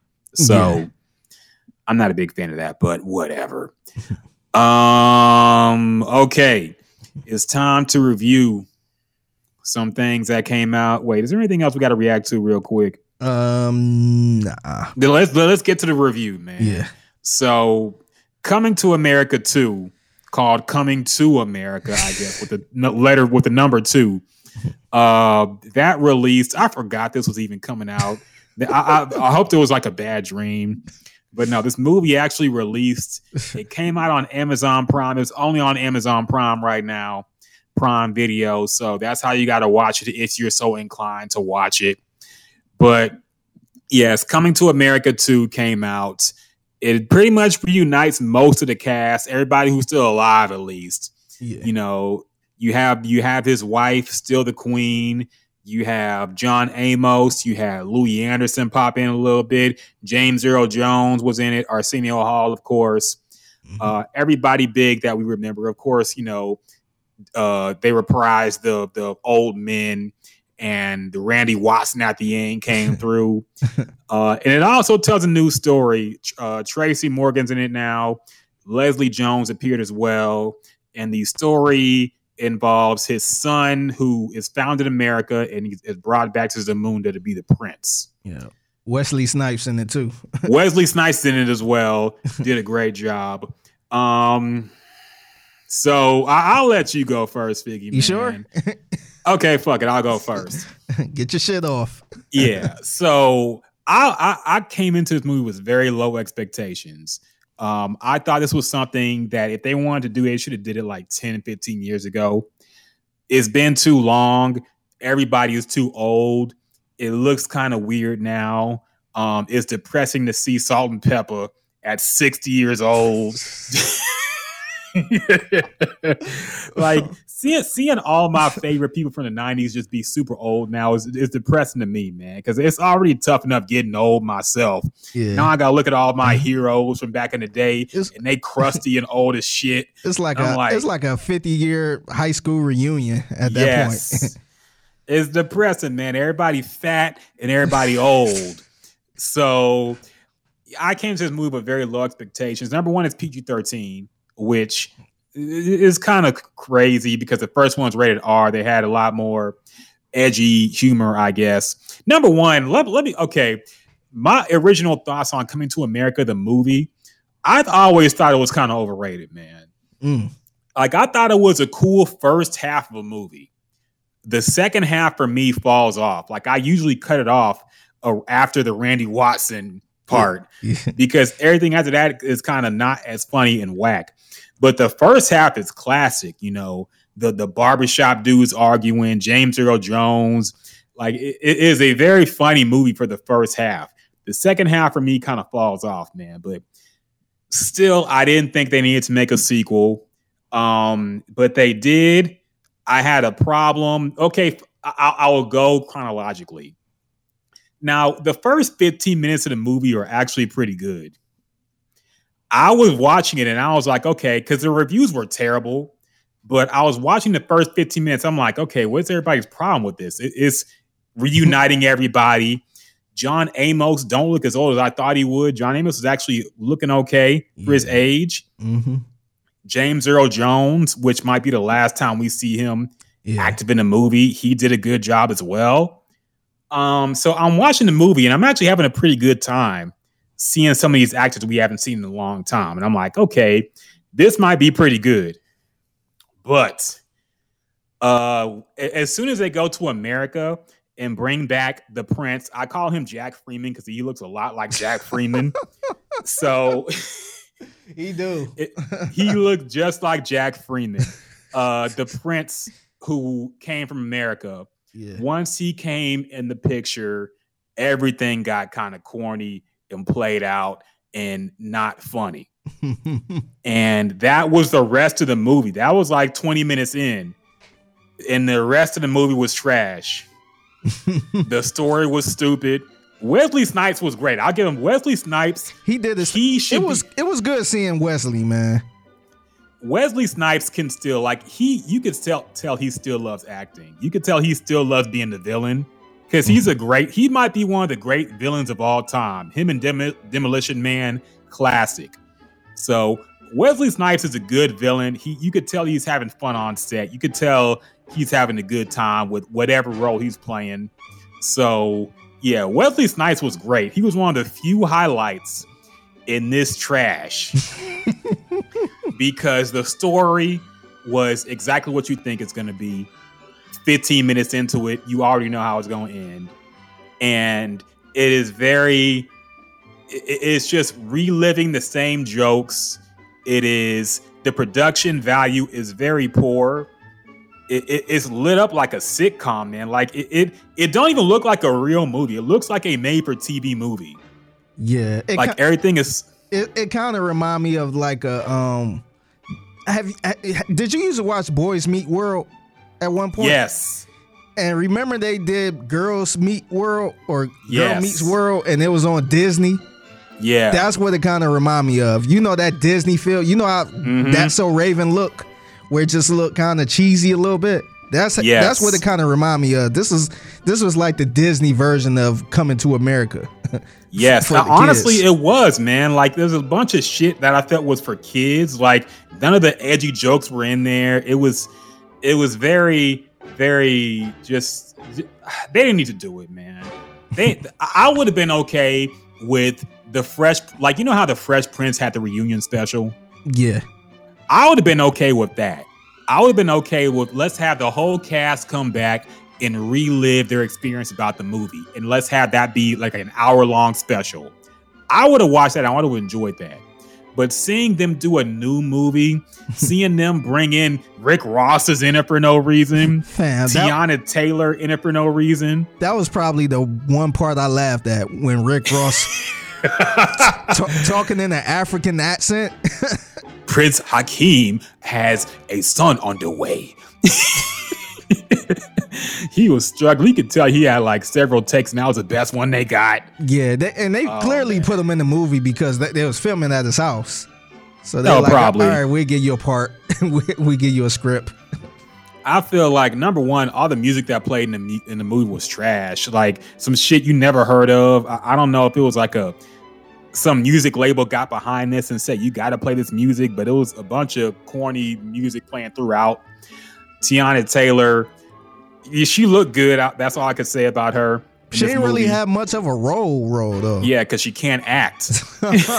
they had her say like five lines, and that was it. And she was struggling, but she she was dancing though. I'll give her that much. She looked good as hell. Mhm. But yeah, this movie is exactly as bad as you think it's gonna be. Um, I would not recommend watching the whole thing unless you know it's a big family gathering and everybody's watching it. Maybe you'll have some fun making fun of it. But I can't recommend this movie, man. I gotta say this movie is pig pen status. Pig pen mentality. a pig pen mentality in this The movie throughout. pigs. I, I, th- I I don't I can't remember the last time I had a real struggle getting through a movie. Like I kept pausing it and getting on Twitter, and I kept pausing it and going to do something else. And it took me, I want to say, four hours to finish a movie that's about an hour and 30 minutes long. Damn. Like it was so painful to get through for me, man. It was so cringeworthy towards the middle with this new nigga who can't act. And the whole story about the queen needs to be the like it, ugh, it annoyed Yeah. me. It was very hard to get through, man. It was very hard to sit through and watch the whole thing. Like I said, the first 15 minutes were great because you could see everybody, you see they're still, you know, doing their thing. But after that, man, it is a tough watch.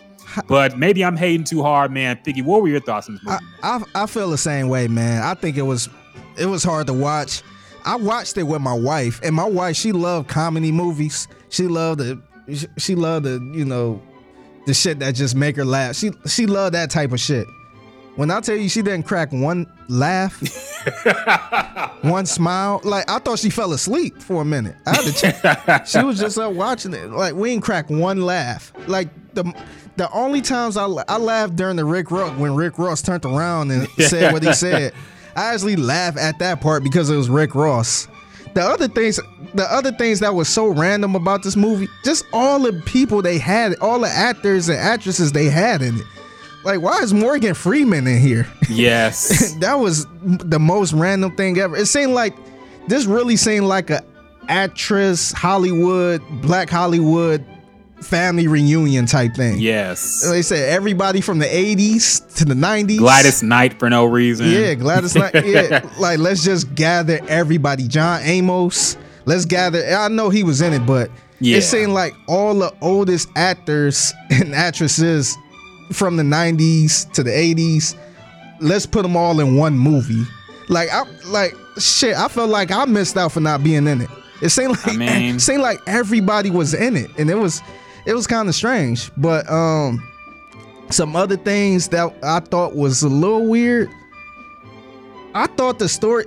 I was. I really wanted to watch this to see how they spend him having a son, because if you watch the first Coming to America, he wasn't with any other woman but Lisa Mm-hmm. McDowell. So, so in the previews they say, "Oh, you got a son in Queens." Blah blah. I was wondering how how was they gonna spin this because he was only with the one girl the whole time. Mm-hmm. He wasn't. He ain't sleep with nobody else. He ain't so he ain't sow his royal oats in the first one, and and the way they spin it, I really I, I ain't really care for it. I, I think I feel like they tried as far as the um the the, the storytelling. Like remember that time we was in the bar and we was trying to talk to the other girls and then they kind of you know they did that young facial recognition or whatever that is. Yeah, de-age them. Yeah, so the it looked like 80s. Yeah. Eddie Murphy. Yeah, so they they did that. I cringed through that part the whole time. Like yeah, it looked bad. it was it was it was kind of creative to try to make it i guess to make the story a little better instead of just saying hey you got a son. You had slept with this random woman this one time. So i, I kind of get it but i i ain't like that part at all either. But um yeah as far as the whole movie man i i feel like i wasted my time trying to watch this. It was, and I'm glad you brought that up too, man. Like, are we okay with a literal rape being the focus of the movie? Because it it looked to me like Eddie Murphy's character was drugged and raped. yeah And they just kind of make light of it, like, oh, I just forgot about that because she gave me some crazy weed.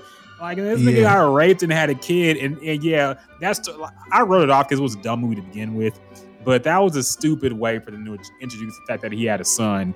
It, it was very silly, um, and, and also I feel like this movie should not have been called "Coming to America." There are maybe two scenes in America in this film. yeah It should have been called "Coming to Zamunda." because that's where most of the movie takes place. yeah So it really had nothing to do with America. He goes to America for two seconds to get his son, and he just comes with him. And I, mm-hmm. I, I thought they were gonna throw in a twist, like they were gonna say that that wasn't really his son.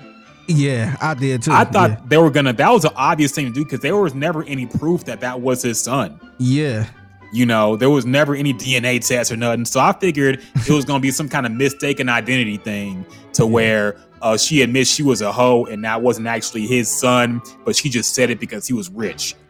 yeah So How did that never know- happened. Wait, how did they? He even know that was his son? Because the, the old African dude drew a picture of him. and he, was- he found something that looked like the picture and he said, You're my son. That's the other thing. Who, who was he supposed to be? The dude Rakifi from uh, Lion King? Rafiki for yeah, I guess so. he was Arsenio Hall in some ridiculous makeup. Yeah, so th- this movie, now this, this movie is just a waste of time, honestly. Have you been seeing the feedback about this movie? Yeah, I've seen what, it. What are your thoughts on the feedback as far as this movie? Because I've been se- it, my time. I don't know how your timeline look, Mm-hmm. but my timeline. It been a lot of people saying, "Oh, why are y'all hating on this movie?" It it's it kind of remind me of when that that new Lion King came out. and people was trying to defend that, saying, "Oh, why y'all hating? This is beautiful, and and y'all just stuck in the Stone Age." Blah blah blah blah. So, uh, did you see a lot of that on your timeline? See, here's the thing, and this is why the people who made this script are kind of brilliant because they made it in a way to where if you complain about it, you look like you're misogynistic, you look like you're racist because it's a movie with quote unquote black excellence in it. It's a Mhm. movie about quote unquote female empowerment. So if you dislike this movie on Twitter, it means you are misogynistic, it means you are a woman hater, and it means you're racist. Yeah, And you don't appreciate black excellence. yeah. But this movie sucks. like Yeah. there's nothing more to say about it. It was terrible. It's not funny, and the plot made no sense. And of course, it's a comedy; it ain't got to make sense. But the production value was low. Like you said, it looked like a fucking Disney movie, a Disney Channel movie, yeah. and it, it, it was very a very poor follow up to a classic comedy film. But yeah, like it has all the Twitter check marks, so you can't openly hate on it Yeah, without being seen as problematic and toxic. Yeah. Let, uh, let me read you something. Uh, somebody made a long ass post about it. Oh no. Let me read this. Dear Black Delegation, We have a bad habit of trashing art that has been revisited because we expect to feel the same way we felt when we were when we experienced it for the first time 30 years ago, Eddie Murphy captured lightning in a bottle and he made a perfect movie. He actually did it twice with Harlem Nights, nay three nay three times with Boomerang, four with Life. Is anything in all caps as good as or great as the first time? Doubtful. The second time around is a movie the second time around is a good movie if viewed with the proper lens. It had a decent story and, ex- and excellent acting. You won't laugh as much Oh as the my first God. one, but there are some funny moments. We should be grateful. 99% of the original cast is still alive to even do this movie. Chill in all caps. You're not gonna feel the same way you did 30 years ago. So a lot of people were saying facts, facts, preach. So I just Okay. I just don't get it because look, I, like first of all, we should be able to critique a movie. Like if mm-hmm. we don't like a movie, we don't like it. Like don't call us a hater because we don't like the movie. It's a bunch of movies we don't like. But just like don't give me the oh yeah, it's black excellence in this movie, so I gotta I can't criticize it. Like no, that's that's crazy to me. I, I should be able to criticize any movie I want to. Like I'm not treating this no different from any other movie. Be, uh, now Adam Sandler uh, announced that Happy Gilmore 2 is coming. Oh my god. I think that will be probably wor- as worse as this, if not worse. So, like, I, I would give it that same energy. If I watch that, I would give it the same energy. So I don't want to hear, oh, it's black excellence, it's beautiful, and all this other stuff. Like, nah, like this. Nobody was asking for a part two of this movie. Mm-hmm. Like, this movie was just fine the way it is back in '88. Like nobody was, you know, hitting their their fists on the table saying, "Hey, we need a part two to this." They wrapped that movie up where we didn't even think it would be a part two. So I just don't get the cop out people saying, "Hey, this is black excellence. We need." No, that's good. That's good. Every uh, it's good to see everybody in it, but like I can't sit here and lie and say the movie was good because uh, you know there's a bunch of black people in it. It's crazy. Yeah, I have a number of problems with that statement, man. Number one, I, agree. Some people might be too ha- too hard on uh, black entertainment, considering the the the standard matters. Okay, the the context matters. Like for example, that Houston-made DJ Screw documentary. I didn't think it was great, but I'm not going to criticize it like it was a Hollywood film. It was a local production done by people who were just trying to honor the man. Yeah. So I'm not gonna sit here like a Roger Ebert and and break down why I didn't like it. I'm like, okay, it was cool for what it was. This is a major Hollywood motion motion picture, man, with Eddie Murphy, who's been in Hollywood for what 40 years. Yeah. Like I'm judging him by his own standard of comedy. Yeah. I'm judging him on his past work. And if it's not as good, then that's a problem. That means it should have been better or not even bothered with. Because you're bringing up the fact that nothing's better the second time. Exactly. So why is there a second time? Yeah. If you already know it's not going to be as good, why do it? Yeah. Like you're setting yourself up for failure. And yeah, like I said, it was nice to see the cast reunited. They were only in it for a little bit, but it was nice to see them reunited. But no, I'm not going to give this movie any passes, man, because everybody in the beginning was saying don't do it. Mm-hmm. There's no reason to. And they did it anyway. They did it with a cheap production value, I feel. And it- Tyler it, Perry was Studios. not yes. And the script was not funny. It just it it didn't have any of the original magic, man. And yeah, we're gonna critique it based like it's a sequel, man. Yeah. Like i- i- if you wanted to do a reunion special, like I said, I would have been all for that. But you said let's make a new one because you want the money that comes with it. And you want the money from people who saw it and saw the magic the first time. But you already admit it's not as good. So, like, nah, I'm not falling for that shit, man. We can criticize this movie for, being terrible. It did not need to be this bad. Yeah. There was no reason for it to be this bad. Yeah. Like honestly, if they would have made a movie similar to this, and it was some, it was something totally different, but it was kind of mimicking Coming to America somehow, I wouldn't have no problem with it. Yeah. Because they're not trying to make a part two and try to add to the story and stuff like that. I, I would have no problem with that. But I just feel like nobody was asking for this. So I, yeah, I just had a problem with it. Um, as far as inside the movie, a couple things bother me. I'm I'm not a big I'm not a big um Leslie Jones fan. Me neither. I, do not like her in this Like- movie either. yeah, like I, I I don't know. Is she is she a stand up comedian type thing? I never saw anything. Uh, yeah. I never saw anything of that. So I ain't gonna sit there and criticize her as far as that. But the movies and the shows I seen her in, I was ju- I, I never laughed. I, I felt like she wasn't really funny in this. Um, um, what's we call it? Um, what's his name? Tracy. Uh, Morgan. Tracy Morgan. I felt like he wasn't funny either. It was just kind of like, and like why? It was. It, I cringed too many times, man. Yeah. And uh, it just to me, it just wasn't necessary. And just the then the end of it. Did you watch the end? I had to cut the end off. Like I saw how- I saw it till the credits rolled. How? Yeah, I didn't even see that part. But how is everybody there in Zamunda at once? Like why? Like if if if the prince is getting married there, like why is the dudes from the barbershop in there? Why is yeah, yeah, sexual chocolate? They flew in, yeah, sexual chocolate and Randy Watson there Yeah, too. so everybody from Queens just rode in to Zamunda.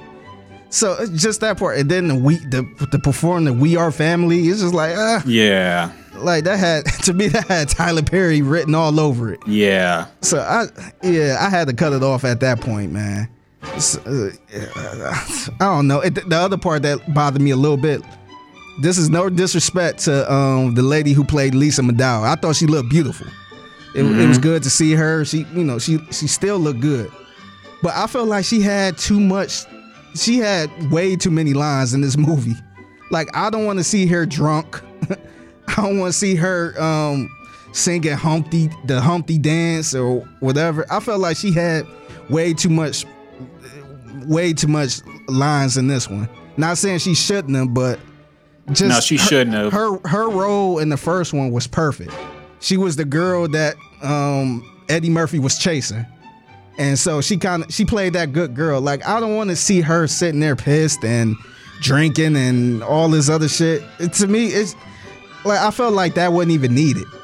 Like she, she, she the queen, so I, I- I just felt like they could have played that part a little better.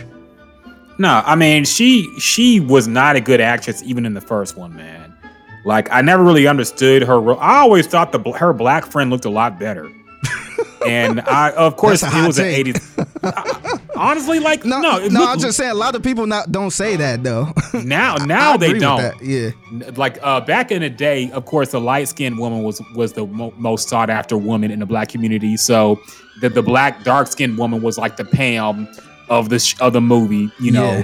played up as being ugly and it either. wild. She wasn't even Yeah. in it. That I I know. Is she dead? Like I gotta look don't her up. Why was she not in it? Yeah. But anyway, yeah, she was not a good actress, man, and she did not do a good job in this one either. They gave her a bigger role, and she couldn't really like. I mean, she looked fine for her age. I'm not knocking that, but yeah, she she did not need to do all this much. It was. I don't know. The movie's just depressing, man. Yeah. in a lot of ways, it just did not need to be made. Um, like I said, a good job with getting people together. I- I'm a huge fan of James Earl Jones, so knowing this might be one of the last times we see him on screen, like that was special to me, man. I thought he did a good job too, considering how old he is. He did a good job. John Amos, I'm a big fan of Good Times, so Yeah. I like seeing him too. I did like that part. Um, one of my favorite parts was um, Hakeem or Eddie Murphy and the McDowell was mopping, and then Yeah. he started talking to John Amos. That kind of brought back a little nostalgia too. Yeah. of him. You know, that was his first job, his first real Yeah. job. So, I that part I I, I got to get credit to that part. I thought that part was dope. That was a little creative on the writing part. I did. I like that part. I like James Earl Jones having a funeral for himself while he's still alive for no reason. Yeah. But some shit like that I liked. But yeah, the movie and, and look, people are allowed to not like movies even if they're black movies, okay? Like I feel like the black community needs a higher standard of quality. I'll be mm-hmm. real. Pow- move, shows like Power need to be better. Like our, our TV shows and movies got to be better. And see, Like, I, we- I, I think they will if we kind of critique it a little more. Yes. If we kind of, you know, hit our, you know, fist on the table and say, nah, like, come on, like we could do better than this. But if we keep, if we keep using the excuse of, oh, this is a black cast, oh, this is a black producer, this is black excellence, they're gonna mm-hmm. keep making the same shit. Exactly. Like if, if people just imagine if people hold Tyler Perry to a high standard and saying, nah, this Medi- nah, we need something else. Like, nah, we need something else. He will probably step out the he will probably do something else. Like Yeah. I, I ain't saying he can't, but why would he stop if people keep giving them this pass oh, you know, it's a black man who was homeless at one.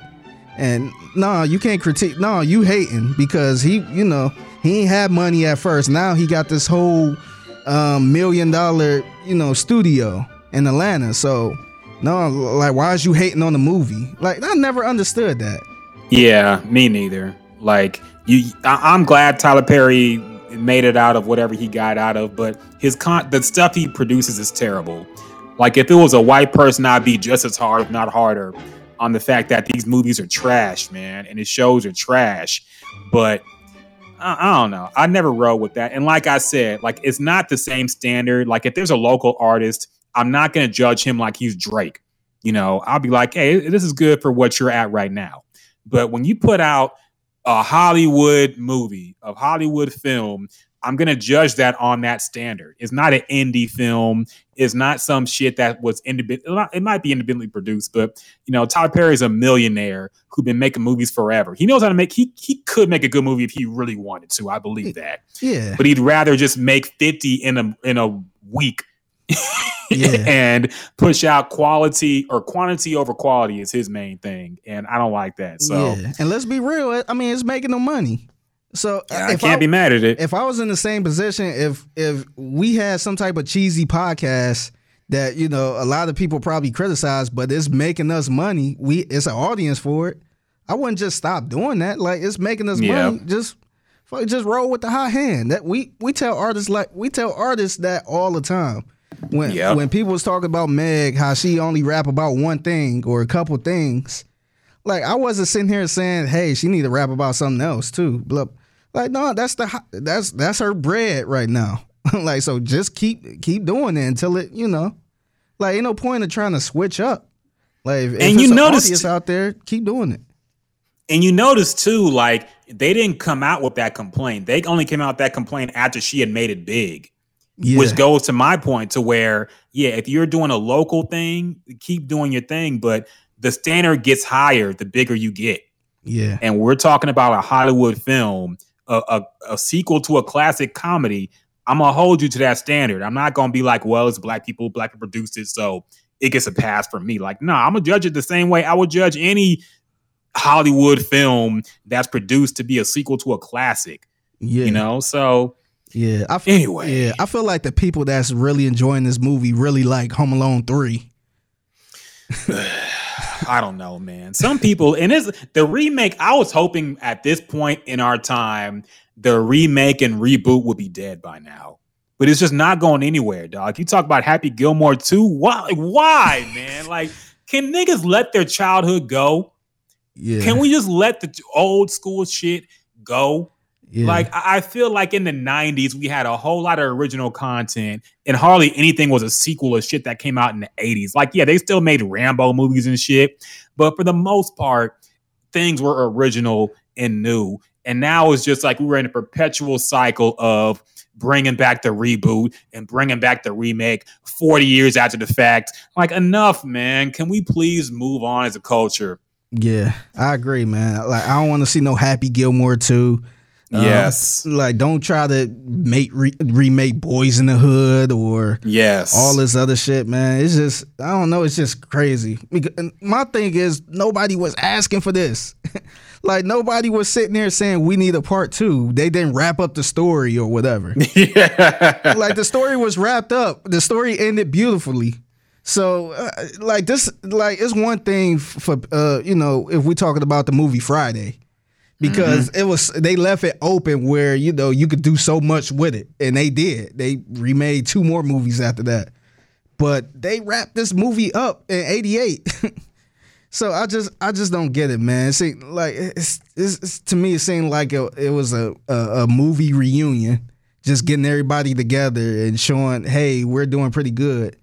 And uh, a, a, a money grab, man. I'm gonna be honest. It seemed like a money. Grab. It grab. was, man. It was. So, yeah, like we said, good to see everybody back together. But honestly, don't waste your time. If you do watch it, only watch like the first 15 minutes. I do legit believe that was decent.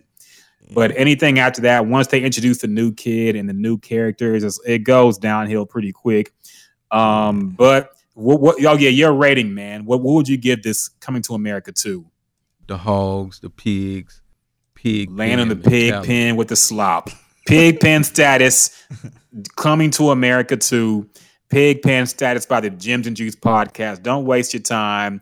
But yeah, hopefully, hopefully Eddie, because I thought that Eddie Murphy was on the come up with that Dolomite movie. I thought the Dolomite movie was pretty good. And I think that that was R rated too. So I was like, okay, we getting the edgy Eddie Murphy back. But then he does this PG 13 coming to America too bullshit. Now I'm like, eh. Yeah. The the other part too, uh we could leave after this, but just just the cheesiness, the fart sounds. Yeah. The- the- like, like I don't need to see the lion farting. You know what I mean? Like it's just like it's just too goofy for me, man. I tune. I, I'm It not was- gonna lie. I it- tuned out like that whole part of the lion part, man. The lion looked terrible, dog. The lion Yeah. was so fake looking. Yeah. Ugh. Yeah, it's just I, I don't know, man. It seemed like they was forced they was forcing themselves trying to be funny. Like have you ever been around somebody who tried to be funny? Yeah. Like forcing it on you? Like it's not funny at that point. And I felt like the the, the original one, I felt like they wasn't even trying to be funny. Mm-hmm. And just the little small shit was was hilarious. The Soul Glo commercial, which was so random and out of nowhere, but Yeah. it was classic and hilarious. I still Yeah. laugh at that shit when I see it. Yeah, remember that part with the uh with Samuel L. Jackson? He should have. Uh, I was surprised he wasn't in it. But remember that part where he tried to rob the place? Like that part. I don't think that part was supposed to be funny, but, but that part was funny as hell. Anybody move, I'll blow your fucking head off. just just that little part. It's just like, oh shit. Like I don't know. It's just it wasn't that man. I don't know. I'm- Yeah. I'm just disappointed. I, we talked about this like three years ago too about them because it was rumors they was remaking this, Mm-hmm. and we all said hell no. So this is yeah. I don't know. There, yeah, it, it's bad, man. It's not funny at all.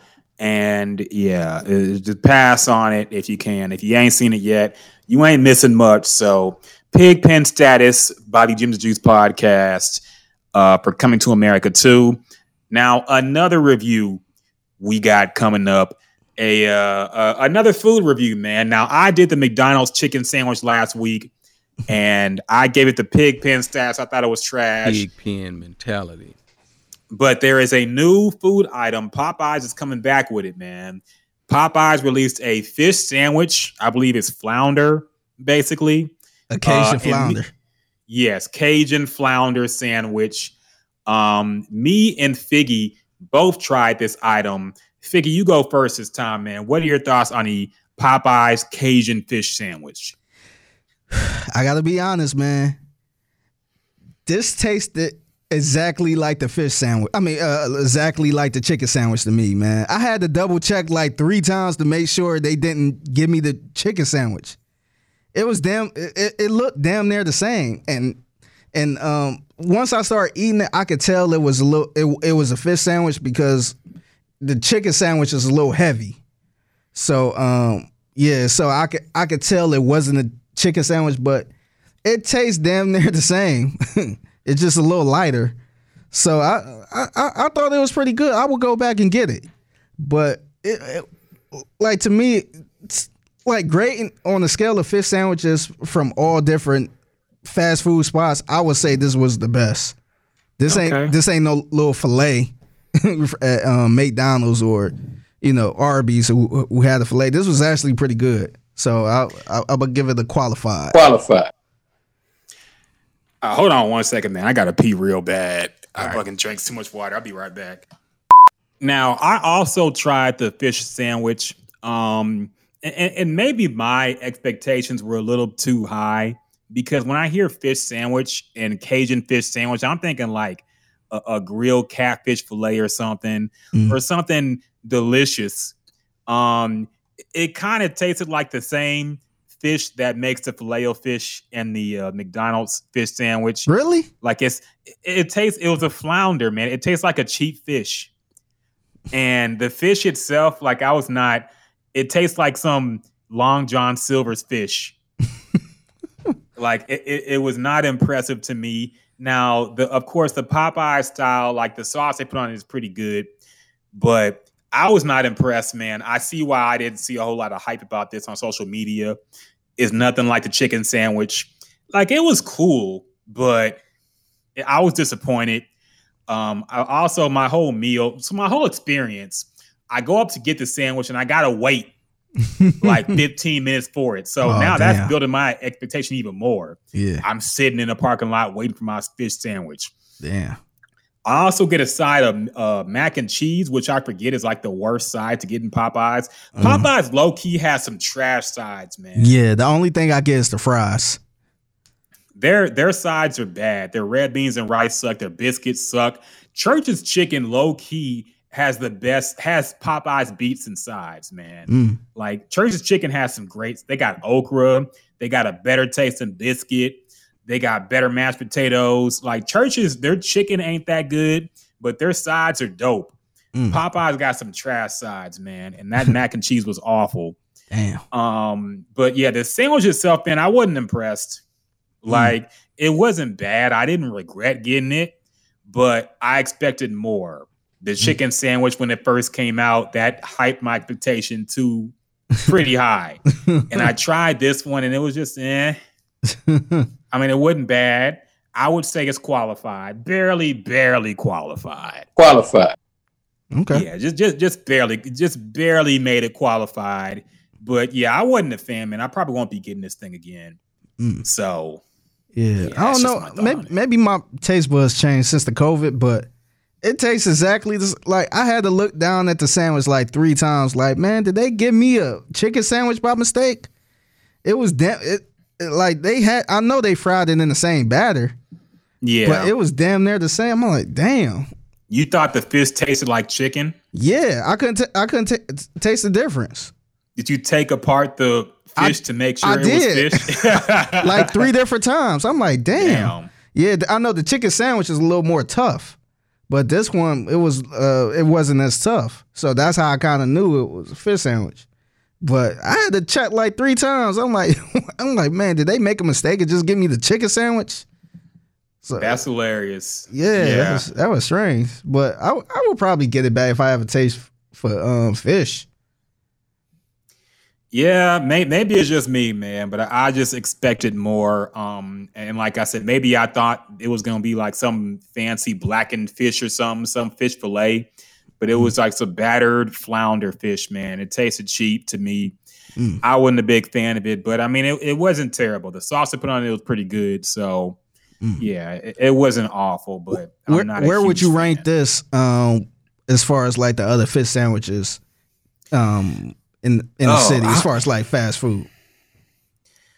I don't. I, I don't even know if I see. I don't really get fast food at all, man. Honestly, so I can't even judge it. Like the I, I the last time I had a fillet of fish from McDonald's was probably like I was in high school. Man, it was a long time ago.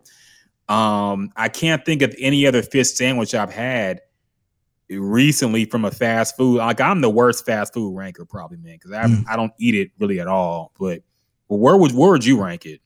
I would probably rank it number one because Okay. um to me I, I want to say Wendy's had a pretty good fish sandwich at the time. I haven't had a fish sandwich here um since I've been living in Houston. But um I used to always get the one from Wendy's and then I think Arby's had a okay one. But I was never a fan of the McDonald's fish fillet. It's just to me it was damn near fish sticks on a bun and I, I I just couldn't get with that. I'm not a fish sticks person. but um this one don't put you in mind of a fish a fish stick. Yeah. Yeah, uh, it's probably the best as far as the fast food chicken uh, fish sandwiches go. but that's not saying much because Yeah. I mean, fish is not really a fast food item. Yeah. They usually only sell it during Lent. So oh yeah. hmm that that's one thing too. But yeah, I would put it pretty high, but that's not a high bar to meet. You know, being the best fast food fish sandwich. So Yeah. it is what it is. Um, so other things that happened this week that we can kind of kind of speed run. Uh, what are your thoughts on Texas reopening? Greg Abbott, the governor of Texas, had a whole press conference earlier, and he basically said that by this time, well, by next week, we're going to be opening up to 100% capacity. Um, you can still wear a mask if you want, and businesses can still require you to wear a mask, but they're going to be kind of powerless because they already say you can't do shit to somebody who don't wear a mask. You can't throw them in jail or give them a citation. So Yeah. I don't even know why I even put that in there, but basically he's saying that he's removing the mask mandate. Uh, you don't have to wear a mask to go certain places. Uh, businesses can, I guess, choose if they want to do that or not. But yeah, he basically said, "Now we open 100 percent and we going back to normal by next week." Uh, now you've had COVID, man, so I trust your opinion on this. Do you think this is too soon, or do you think it's about time for the state to open up? Um, I wouldn't say it's too soon because I, I know we've been locked down for a minute, and I know these businesses do got to get going at some point. But to me, I think it's kind of, I, I guess it's the way he said it. It- it- it's like uh, I don't know. I, I'm not upset with him saying this, but just the way he went about it.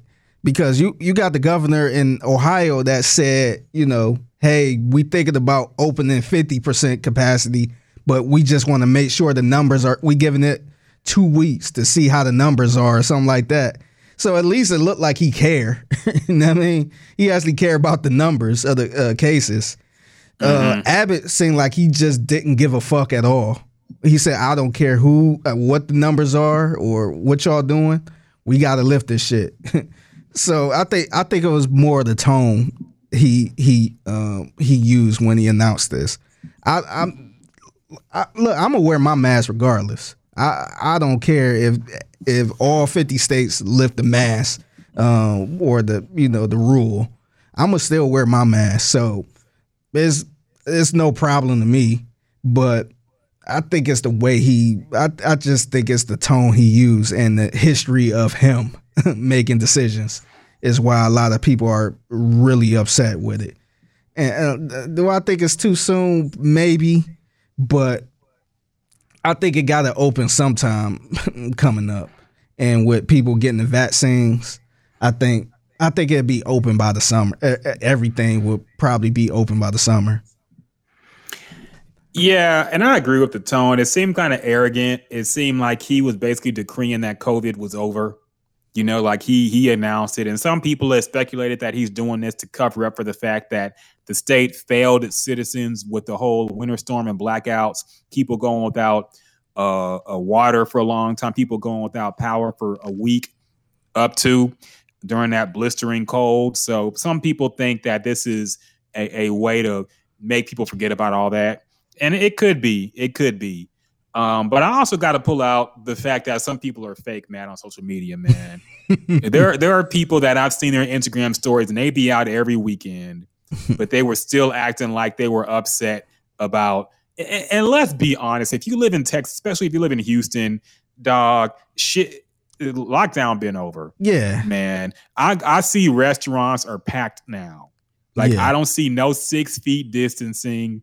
I don't see people. I see at the grocery store people not wearing masks and not being bothered about it.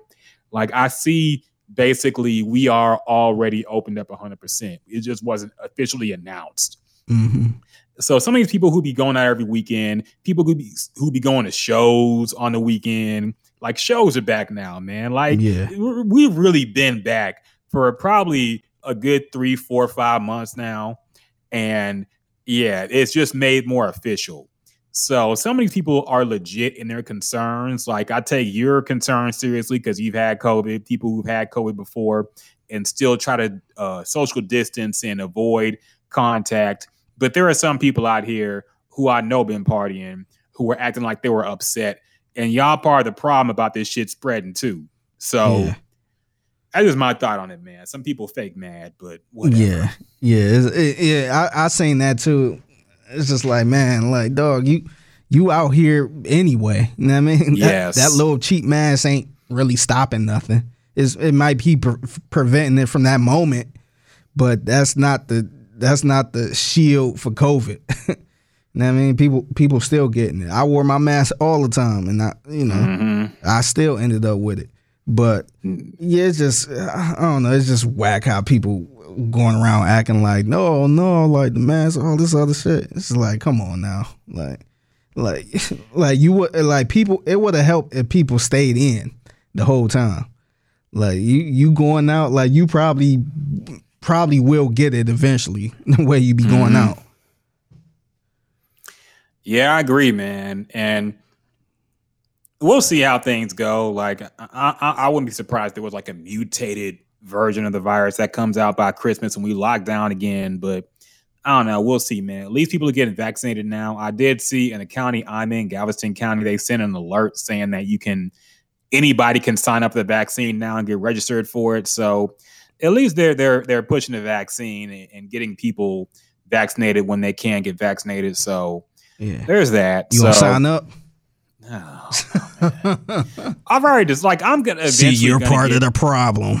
I No. probably am, man. No, that's fair to say, dog. But Yeah. my my thing is, man, I, I just I don't want to get it until I have to get it, and I know eventually we're all gonna have to get it. But Yeah. until then, let the old folks get it. Let the people who let's figure out if there are side effects that are bad. Let's figure out all this stuff first, and then when they say no, you have to have the vaccine before you go to the grocery store. I'd be like, okay, fuck it, I'll get the vaccine. But it is what it is, man. I ain't. Hopefully, hopefully things work out, but we will see. Uh, other things that happened.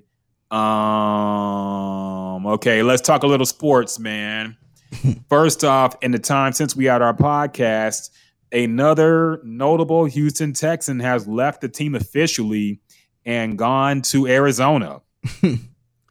JJ Watt announced that he is going to Arizona. He's going to the Cardinals to join DeAndre Hopkins, maybe Deshaun Watson, who knows. but uh yeah, so now we got two big the the two of the four biggest Texans in history are now with the Arizona Cardinals at the Yeah. same time. So what are your thoughts on this, man? I know you talk about this a whole lot in the station, but what are your thoughts on this whole thing, man? And JJ Watt joining the Cardinals. Um, to me, I, I was shocked he went to Arizona because once he was released by the Texans, a lot of people thought he was going to go to like Pittsburgh or go to a Super Bowl contenders. People threw out Kansas City. People threw out Tampa Bay, Green Bay, and you know these teams like that, Chicago. But him going to the Arizona Cardinals, who aren't the Super Bowl contender yet, Missed the playoffs. they missed the playoff, yes, and and they in a hard ass division where they might they probably the fourth best team in that division, and there's only four teams. To me, that shows you that he really wanted out of Houston. He didn't give a fuck where he was going. like I, like I think he just he wanted out that bad to the point where you know maybe the championship wasn't the biggest thing on his list. Maybe he just wanted he, he want to keep playing at a high level, get his money, but just get the fuck out of Houston because he could have easily stayed in Houston and got probably they probably would have gave him more money, but he ain't want no parts of that shit. So that, uh, to me, that was kind of shocking to see him go to Arizona.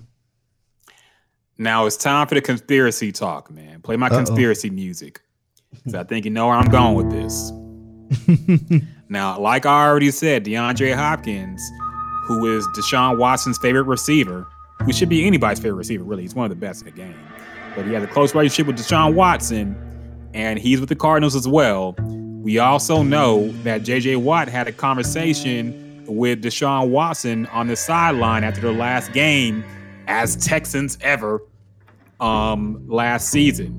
And JJ Watt was saying we wasted one of your years. And then Deshaun Watson was like, Yeah, we should have won 11 games this year. So, do you think there was more to that conversation? Do you think maybe JJ Watt and Deshaun Watson have been in communication? And do you think maybe JJ Watt told Deshaun Watson to get out of Houston and come join us in Arizona as soon as you can? Do you think it's possible that I- they might? And now that now they have Kyler Murray on the rookie contract, but do, do you think it's possible that JJ Watt is trying to recruit Deshaun Watson as well as DeAndre Hopkins trying to get him over to Arizona? I don't think it's far fetched. A lot of people shot it down because of the whole rookie contract thing, and it don't make sense. But if you look at Arizona, they are known for, you know, bailing on quarterbacks. They bailed on that dude Josh Rosen in one year and drafted Kyler Murray, number one overall. They could have rolled the dice with him. But um, to be fair, I think Kyler Murray gonna be all right. But it's Deshaun Watson, man, and they in a hard ass division where they got is they damn near going all in if they trade for Deshaun Watson, and they could probably be the best in the in the um division because they got a pretty good defense, they got a pretty good offense, and with Deshaun Watson, that's even better, and you could probably get more people to play with him. So I, I don't think it's far fetched. I, I, I, Like a lot of people shooting it down like it won't happen. I'm not counting that out, man, because it, Kyler Murray is good, but Deshaun Watson is 25 years old. So that's a franchise court. This it, it ain't like trading for Aaron Rodgers, where you got like a good two or three more years left. Like Deshaun Watson got a good 12 years if he, you know, if healthy. So I, I'm not counting that out, man. I, I think I think uh, it would definitely be a shocker, but I'm not counting that out at all. I think it's possible. Um, now, whether the team would do it, it would be maybe the worst look of any NFL team to chart to trade or send away all three of your best players to the same team. so, uh, but I do believe, 100% believe that JJ Watt told Deshaun Watson to get out. 100. I percent feel- I agree with that. I feel like that happened, and I feel like that's part of the reason why Deshaun is saying, I'm done. I'm not Yeah. playing for the Texans no more. Mhm. Now, whether he's trying to get him to Arizona, I don't know. I don't know if that would even actually happen. Like you said, the rookie contract reasons and whatnot. Arizona would try it, but the Texans, I doubt, because they have to send this. They have to, uh, uh, first off, approve the trade. I know he has a no trade clause, but the Texans got to agree with, agree to it.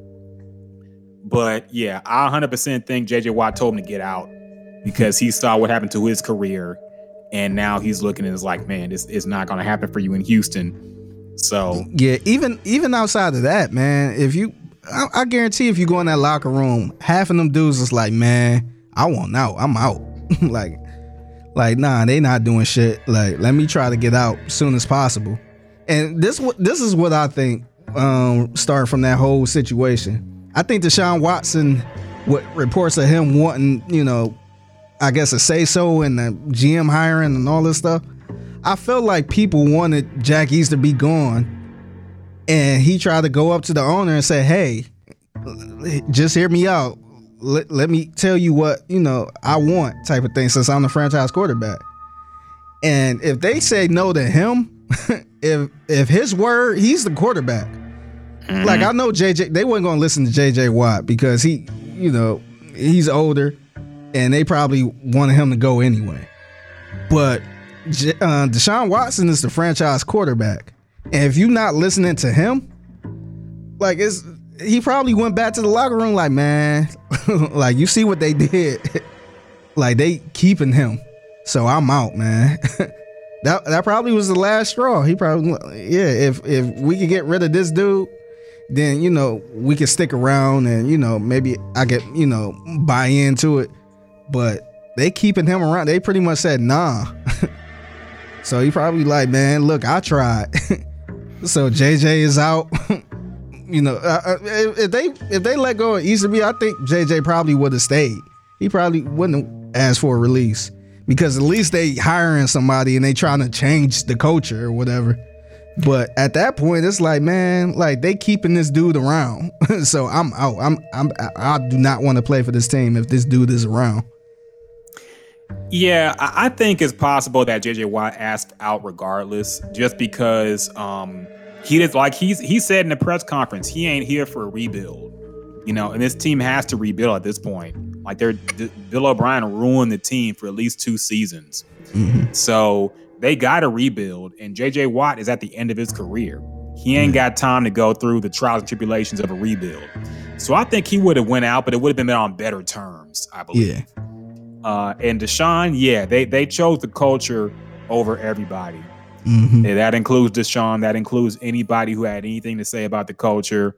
Like they're not as important as the people dictating the culture right now. So it's unfortunate, man. And one thing that gets my nerves too, like I always got annoyed by the whiny ass Houston fans who were talking about, oh, Houston sports are just not uh, respected nationwide.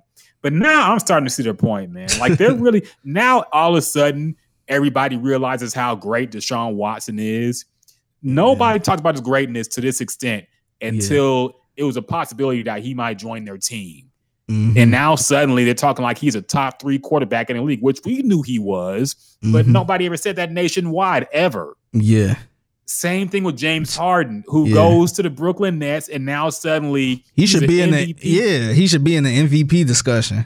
Yes, he's an MVP candidate, even though he's averaging season lows for his career. Yeah. You know, suddenly he is an MVP candidate. Suddenly everybody loves his game. He's so fun to watch. He's so he he he doesn't ball hog. He passes and gets his teammates involved. Like Nick, we've been trying to tell y'all this for years now, and suddenly since he uh, he played with Brooklyn, now it's so clear and obvious. He's so great. It's that Like, e- nah, it's that East Coast New York bias. It is, man, and it makes me sick. It makes me sick because I'm sick of people only appreciating what we have here when it looks like they're they when they either have it or they look like it looks like they're gonna have it. Mm-hmm. That's my rant, my Houston sports rant for the Yeah, day. shit. Let's keep it on James Harden. Yeah, so uh, the the owner uh, Tillman Fertitta didn't. Uh, I guess he had some kind of interview. He talks a lot, so he had some kind of interview, and apparently he was asked if he would consider retiring James Harden's jersey in Toyota Center. We know they had a rocky breakup. James Harden basically forced his way out, and he got what he wanted. Uh, but uh, Tillman Fertitta did say, no, we're going to retire his jersey one day. I think some people mistook that to mean that it was going to happen this year Mhm. because the Rockets played James uh, played the Nets uh, earlier this week. Of course, the Rockets lost. They stink now. They're on a 14 game win- losing streak, so they're terrible. And of course, they lost that game. But uh, I think some people thought that his jersey was going to be retired that night, Mm. and all he said was, um, "We're going to retire it eventually when he's done playing or whatever." Yeah. But Rockets Twitter got very upset about this. a lot of people got upset actually. They thought that James Harden's jersey should not be retired because he's a turd, he's an idiot, he's a loser. He he went out and he he cried his way out. He went out like a bitch and blah blah blah blah. Uh so regardless of the fact that he's probably the best scorer in the history of the franchise, Mhm. they think that Houston should not retire his jersey because of the way he went out this year. What do you think about this, Figgy? I think that's bullshit, man. Like it don't matter how he was, man. That dude res- uh, deserve his jersey retired in Houston, just off the strength of what he did. Like this dude won an MVP. Should have won two or three of them, honestly. But this dude was probably the best scorer in Houston Rockets history, man. And you don't want to retire his jersey?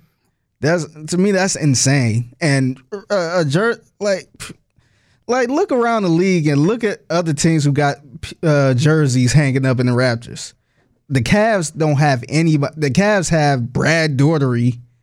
They have all these. They have uh, what's his name? Uh, Austin Carr. And it's like like these guys are nowhere near James Harden. so to me, to not put him in the rafters is, is to me that's insane, man. I think people really got to get out their feelings when it comes to that because like you can not like him all you want, but that dude did he he wore that Rockets jersey for what eight years? I want he, he wore it for Yeah. he wore it for a minute, man. So I like this dude des- definitely deserves to be honored. So I, I I just don't get how people saying, "Oh yeah, Calvin, eh, eh, you got Yao Ming jersey up there." Yes. S- Like I felt, I to me, I always thought he was overrated. I, I wouldn't say it too loud now since I live in Houston, but like you got his jersey up there, and you don't want to put James Harden up there. To, to me, that's just crazy, man. I, like he he did a lot for Houston, but nah, man. Like pe- people need to get out their feelings, man. They 100% do. And I understand being upset that James Harden is making highlights every night for another team. And I, I, I understand the frustration of how, like I said, he went out like a bitch, man. I'm not calling him a bitch, but the way he went out was was fucked up. You know, dogging it, not trying, and then throwing the team under the bus when he leaves. That was fucked up, man. And I, there's no excuse for that but that don't that don't wipe away eight years of playoff contention, eight years of championship aspirations, eight years of him putting 40 on dudes' heads, eight years of him like being an incredible basketball player. The best Houston has ever had from a technical standpoint. I'm not saying he better than Olajuwon because Olajuwon got us two championships, but scoring wise, ain't nobody in Rockets history put up points like he could. Mm-hmm. You know, so yes, he he's gonna get retired. His jersey's gonna get retired, man. And for all the people who were because people wanted him out. And I, I thought people were crazy for wanting him out because I'm like, look, yeah, he never got us a championship, but things could be worse. Yeah. And things are worse now. As yeah. soon as he left, now the team is bottom two yeah. in the league. Yeah, I mean, so that, that's the price of a superstar, man. I went through that shit with LeBron James.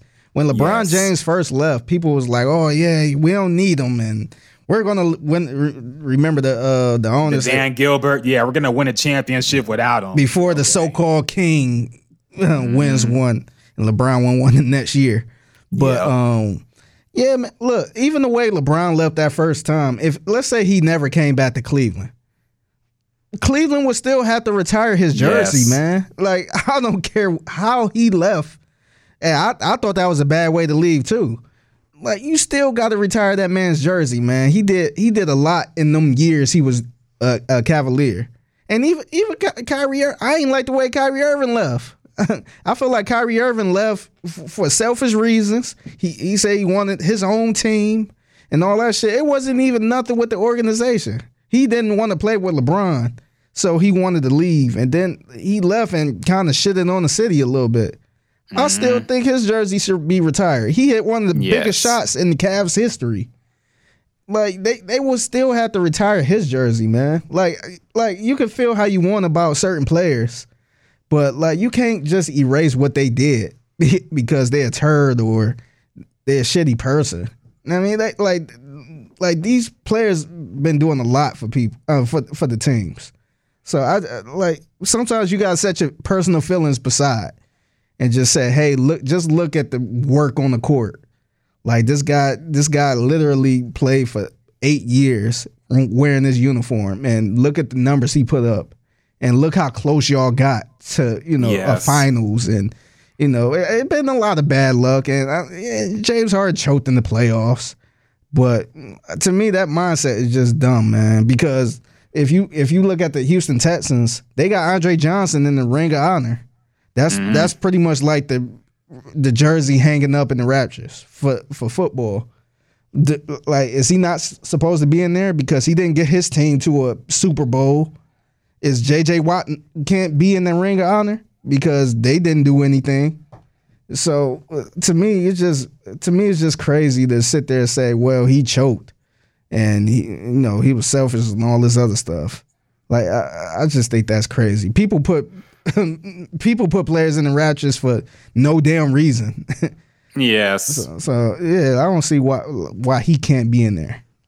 Yeah, it's people need to get out their feelings about this James Harden thing. One thing I I, I don't like about this because I feel like it's going to be very hard for us to get another superstar in Houston after all this has happened. I'm not talking about just a football team. I'm talking period, man. If you're an NBA player who's going to be a future superstar and you see how James Harden is getting treated now versus how he was treated for years when he was with Houston, like why would you want to go to the Rockets? Mm-hmm. You know, if you're a, a, superstar NFL player and you see how Deshaun Watson was treated then versus now, because whatever team he going to go to is he gonna ball out. Like, why would you want to go to the Texans? the Astros are known as cheaters. So why would anybody want to go to the Astros right now?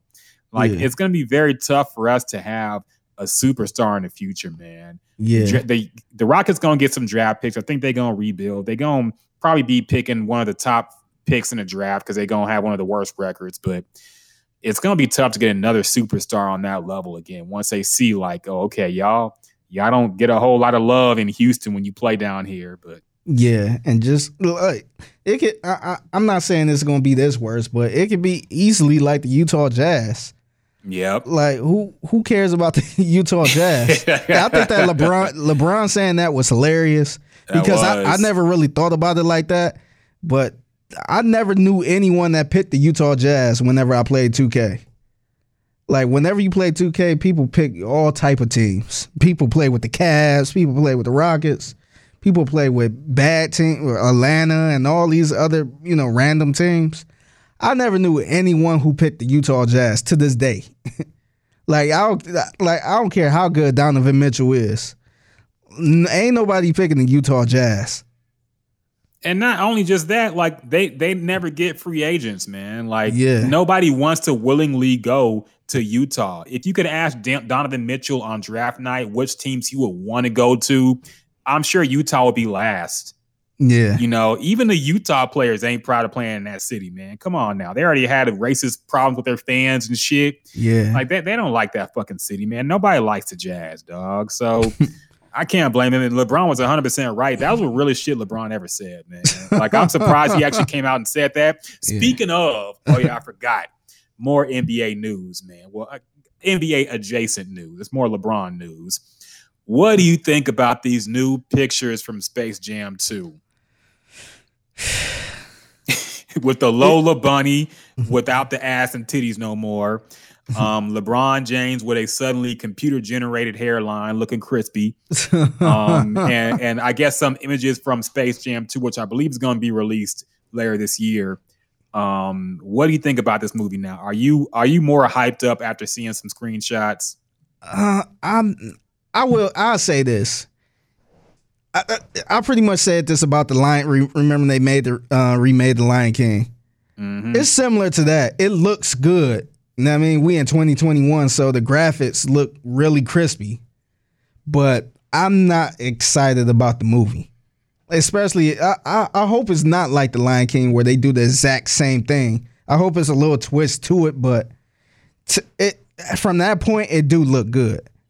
But um, like you said, uh, the bunny with no ass and titties. I, I, they, I wonder if they did that because of the whole, you know, the PG thing. But um, I, yeah, uh, yeah, we probably gonna be having this conversation again, just like we had with Coming to America too, Yes. and Lion King. So I, yeah, yeah, just be prepared. Maybe we need to make this a segment since they remake everything anyway. yeah. Remakes and why we hate them. Yeah. So yeah, I'm not. I'm not. I really don't care for it, man. I probably won't see it. Yeah, look, I'm not gonna lie, I'm gonna watch it. Like just because it's Space Jam 2, and I think it's gonna be on HBO Max for free. I Oh, wouldn't yeah, go I'll pay watch it for it, to go see it. I'll watch it I'll, then. watch it. I'll watch it if it's free, and I think it's gonna be on HBO Max later this year. So I'll watch it, but I'm gonna hate it. I already know. like, because number one, the remake thing is bad enough that LeBron wears number 23. He ain't got to remake Space Jam 2. Like, do a Space Jam kind of movie, but do it with cartoons that are relevant today. You know, but my, my nephews and niece, like, they don't know what the fuck a Looney Tunes is, man. Yeah. Like, we grew up with Looney Tunes. That shit was still on TV all the time when we were kids Yeah. nobody knows who Daffy, not Daffy Duck, a Tweety Bird and Bugs Bunny. They might know Bugs Bunny, but they don't know Tweety Bird. They don't know Sylvester the cat. They don't Mhm. Foghorn Leghorn. They don't know these cartoons no more, man. So it seems like a kids movie made for adults, which is weird. Yeah. And the, the Lola Bunny thing, it's funny people were mad about that. It- it- it's funny how all these kids' movies had these super sexualized cartoons in it. yes. Who Framed Roger Rabbit had Jessica Rabbit, the thick ass cartoon. Uh, what else? Lola Bunny was thick for no reason. Like a lot of these cartoons had thick ass sexualized cartoon characters for no reason. It was kind of weird. Yeah. but I think I do think it's funny that everybody upset about that. That's hilarious. But they would have got complaints if they made Yeah. a sexy Lola Bunny in 2021. So I ain't mad Mhm. at them for doing it. Yeah, I totally understand that. There would have been a blue check Twitter account who would have been like, "Why do the females got to look like this in a, in the cartoon Why the men don't look sexualized? Why is it the women objectified?" Yeah. So whatever. My kids don't need to see this. Why do I see her cleavage and all this other shit? Yeah. It's so crazy. that that that's the reason why they changed it because they knew somebody was going to complain about it. So Yeah. Did, Whatever. Did you um see SpongeBob having a spinoff? So Patrick Star is getting his own show. oh, okay, Kind of I don't know interesting. how I feel about that. yeah, it's a little interesting. I, I'm I'm not going to watch it. I don't have any. Well, I'm not around my nieces or nothing, so I can't you know cop out and say yeah I seen it sitting there. But I, I, I that's pretty interesting to me that they giving Patrick Star his own show. That is kind of crazy. SpongeBob is fucking funny though, man. The first few seasons of SpongeBob, I used to watch it with my nephew when he was young, but that cartoon was funny as shit, dog. Like that was like I feel like that was the last great cartoon. So Yeah. I used to laugh my ass off watching that. And you see the memes now, man. Like Yeah. that cla that cartoon is timeless. I haven't watched it in a long time. I'm sure they got like 18 seasons now. I ain't watched none of the new shit. Yeah. But SpongeBob was a classic, man. I think it's kind of underrated to be honest. Yeah, my favorite one, my favorite or my favorite scene from SpongeBob was when I forgot who it was. I think I think it was SpongeBob. He was waiting on a bus, and and the bus wa- wasn't coming, and he like, let me go to the vending machine. Went to the vending machine. All these buses was riding past, and he went back to the bus stop, and nobody there. And he like stepped over, and the bus just went past. like that shit was fucking hilarious because that was damn near true. Like me catching the bus when I was going to high school, like bus, it'd be like three or four buses going past as I'm way down the street. And as soon as I get to the bus stop, that's it. I'm like, damn. so now I'm waiting like 45 minutes for a bus. so, hilarious, but that was fucking hilarious, man. Like I, I, I haven't laughed out loud at a cartoon like that in a minute. but that was hilarious. My favorite SpongeBob cartoon was probably the one where they did like the the the Krusty Krab training video, where they had like a training video for all employees for the Krusty Krab. Because I I used to work in retail at Best Buy, and the way they did it was exactly the same way they do any corporate training video. it was all the same stupid shit you see in it, and I thought it was hilarious, man. So you could tell. You could tell like these were grown people putting like grown people shit into the cartoon, and it was yeah, hilarious. real life experiences Yeah. into a cartoon. Yeah. So yeah, I'm I, I, I'm not gonna watch the Patrick Star cartoon probably, but that's that's dope that they're doing it. Hopefully, it's good because you know it should be falling off after a while. Yeah. Anything else happening? Um, I did see an interesting story on the Nike reseller. The dude who had a, a, I guess his mom was the plug at Nike Yeah. because she was the vice president Mhm. and um his her son was apparently running this big reseller market and he did a story in business week about it and then like the next day she got well, she resigned Yeah. so what are your thoughts on this I, I don't know if you're a sneakerhead man but what are your thoughts on this because i feel like it kind of exposed the game Yeah. because apparently she was also in control of the sneakers app Yeah. which is how which is how people get shoes now. You got to log on to the app and Mm-hmm. hope that you get selected to get a shoe, which is Yeah. almost impossible now because they got bots and shit. Yeah. Th- So what do you- what were your thoughts on this, man? This the sneaker to me it, it kind of pissed me off because I remember back in the day, all we had to do was go to the store and get the Jordans. It maybe be about three or four people in line waiting for the store to open, and y'all four will be getting the Jordans. Now it's damn near impossible to get get any type of popular shoe at this point. So I, I kind of gave up on trying to get the newest Jordans or the or the uh, newest whatever the Yeezys and all this other shit. But yeah, I I was I mean I, I was kind of salty. To me, that was just straight up privilege that that his mom was the plug pretty much, and I knew she was part of it. It wasn't like she didn't she ain't have any idea. She probably, you know, set them up good where they could make more money than than the money she was already making. But I don't know. This is kind of fucked up, man. Because some people are, some people do be buying these shoes and you know got a legit business, and you know the the the vice president of Nike, son is is pretty much doing the same shit. Uh, It's just like, man, it's kind of to me. It was just kind of fucked up to me. I I was I don't maybe I was a little jealous, but it was kind of fucked up to me. I think it is because like you're already rich if your mom is the vice president of Nike.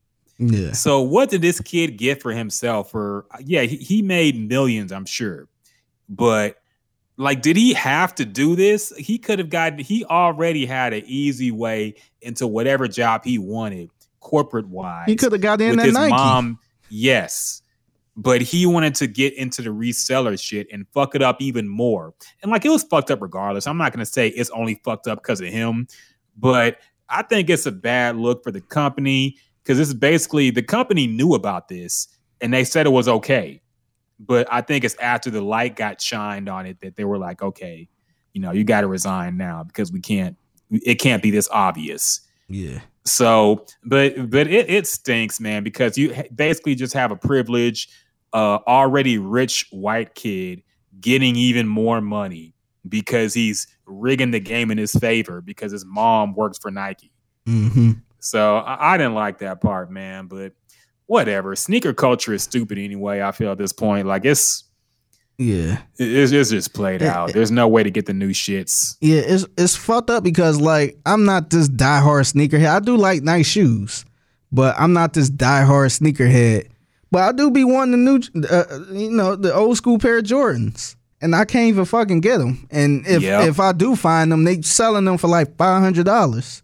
Yeah. Which shouldn't nobody buy a pair of shoes, a, a regular pair of shoe, American shoes, or basketball sneakers like that for for um five hundred dollars like that. Like they better came, it, they should have came straight off of Michael Jordan feet at that point. Mhm. Like signed by him too. yeah, these ain't no Balenciagas or some some designer from from Europe. So I, uh, to me, I, I don't know. It's just always rubbed me the wrong way, man. How people and here. how you got to do to get a pair to even like. I'm not trying to register to win a pair of shoes for me to wear. You know what I mean? Like this And ain't, you- you- this ain't no basically- souvenir. It's basically like a, a raffle contest, but you you don't get it for free. You still have to pay for it. A raffle You- to stand in you- line to get the chance win, to bid. You you basically your award for being selected is a chance to buy some sneakers at retail price. Yeah. like there's nothing special about it. You just get Yeah. the chance to buy it. Yeah, and people still get robbed for that shit too. Yeah. So like, I don't know if they doing that to cut cut out the people the the crazy lines and the fights and all that stuff. But Yeah, I think I think that's why this happened because people were getting killed. Yeah. It, it was bad in Houston, man. It was like every year the Concords, niggas got killed over the Concords. Uh, like the, the shoe releases got real bad in Houston, man. There was at least always one story of somebody getting robbed or killed uh, after a shoe release, man. So I think that's part of the reason why they did it like this, but it still stinks. yeah, that's another reason why I kind of stepped back from those type of shoes because I I'm too old to be getting robbed over my shoes or getting shot at for, for, for what I'm wearing on my feet. Yeah, man, it ain't worth that ever. Plus, these shoes are made out of cheap material. Like, you ever have a pair of Jordans you wore pretty regularly and they wear out super quick? And it's Yeah. like, damn, dog, I spent 150 on these shoes. Yeah, and they never they worn not out even after a week. comfortable. Yeah. Yeah, so, They- they- I think you're supposed to wear it. Like, it's crazy. Sneaker culture is weird now, man, because niggas wear sneakers like their designer suit, like shit you wear with a suit now. Yeah. And it's like, man, maybe have I just gotten old to where I thought basketball sneakers were meant for like gym shit? Yeah. Because niggas wear this shit to red carpet events now, man. Yeah, it's actually an event. It's an event going on. I want to say this month in Houston. It's like uh, it's like a sneaker event where it's like you wear a suit and sneakers. Suit. I want to say it's. I want to say it's suit and sneakers or something like that. But I don't know. I me. I don't care how old I get. I'm never wearing. I'm never wearing sneakers with a suit. Yes. I, I can't do it. I'm, I'm I'm a little classy. I like the dress. I, I don't mind wearing the dress shoes. I, I can't wear no sneakers with a suit with a full blown suit. yeah. Like, and the care. Sneakers probably cost more than the suit. Yeah, I can't But do that's that. That's the thing with dress shoes though. You can't tell how much dress shoes cost by looking at them, but you can tell how expensive a pair of Nikes are or Jordans are by what color and brand they are. Yeah. So if you got some rare ones, like they they gonna know that shit like you shining. But if you got dress shoes on, like These nobody from expect the most bougie. Yeah, they they not gonna know Mhm. what kind. So I think that's the reason why this shit blew up like it did. Yeah. Uh, anything else you want to talk about, man? Is that about wrap it up? Yeah, wrap it up. Let's wrap it up. Let- Let's let's get some Anita playing in here, man. All right, y'all. We would like to thank everybody who listened to the Gems and Juice podcast this week. We love you all. Y'all already know that, though. Um, special shout out to Darnell of Broadcast Houston. Check him out, broadcasthouston.com, Broadcast Houston on Instagram, YouTube. Got a lot of shit cooking, so check him out. Thank him for joining us today. RIP Chucky Trill. Um, also, congratulations to our first contest winner, Sherilyn Thomas. Won the first pair of Samsung Galaxy Live earbuds that went out this month. You got three other chances. Quick reminder here's how you enter. You must like the contest post on our Instagram page. Then you go and you have to follow TabTech and Gems and Juice, and you have to like or you have to subscribe to our YouTube page too. So three things: like the post, follow TabTech and Gems and Juice on Instagram, and subscribe to our uh, YouTube page. That's it. That's it. And you you got three other chances to win, and we will announce the next winner next Saturday. So you still got time to enter, man. Just do mm. your thing, And it's a and it's a get re- hooked up. it's a real chance to win too. It's this is not like 500 people in this contest. Like it's Yes. it's very very winnable. So yeah, like this that's all you got to do. You could do that shit with your eyes closed. So just and this is yeah, and it's not a rigged contest. We're not giving this shit to our friends. We are legit trying to bless y'all, man. We're thanking y'all for rocking with us, and this is our way to show our gratitude. Shout out to TabTech as well, who's sponsoring this uh, giveaway. Follow TabTech on social media. Uh, check out tabtechonline.com to get your your own Samsung Galaxy Live earbuds or phone or whatever you need. Take a look around the website. You'll find something that piques your interest, I'm sure. And uh, what else? Shout out to everybody who bumps the podcast. Shout out to Jasmine. She's a little under the weather this week. Hopefully, she recovers soon. And uh, anybody else? That's it. All right. Well, thank you all again. See y'all next week. Until then, peace.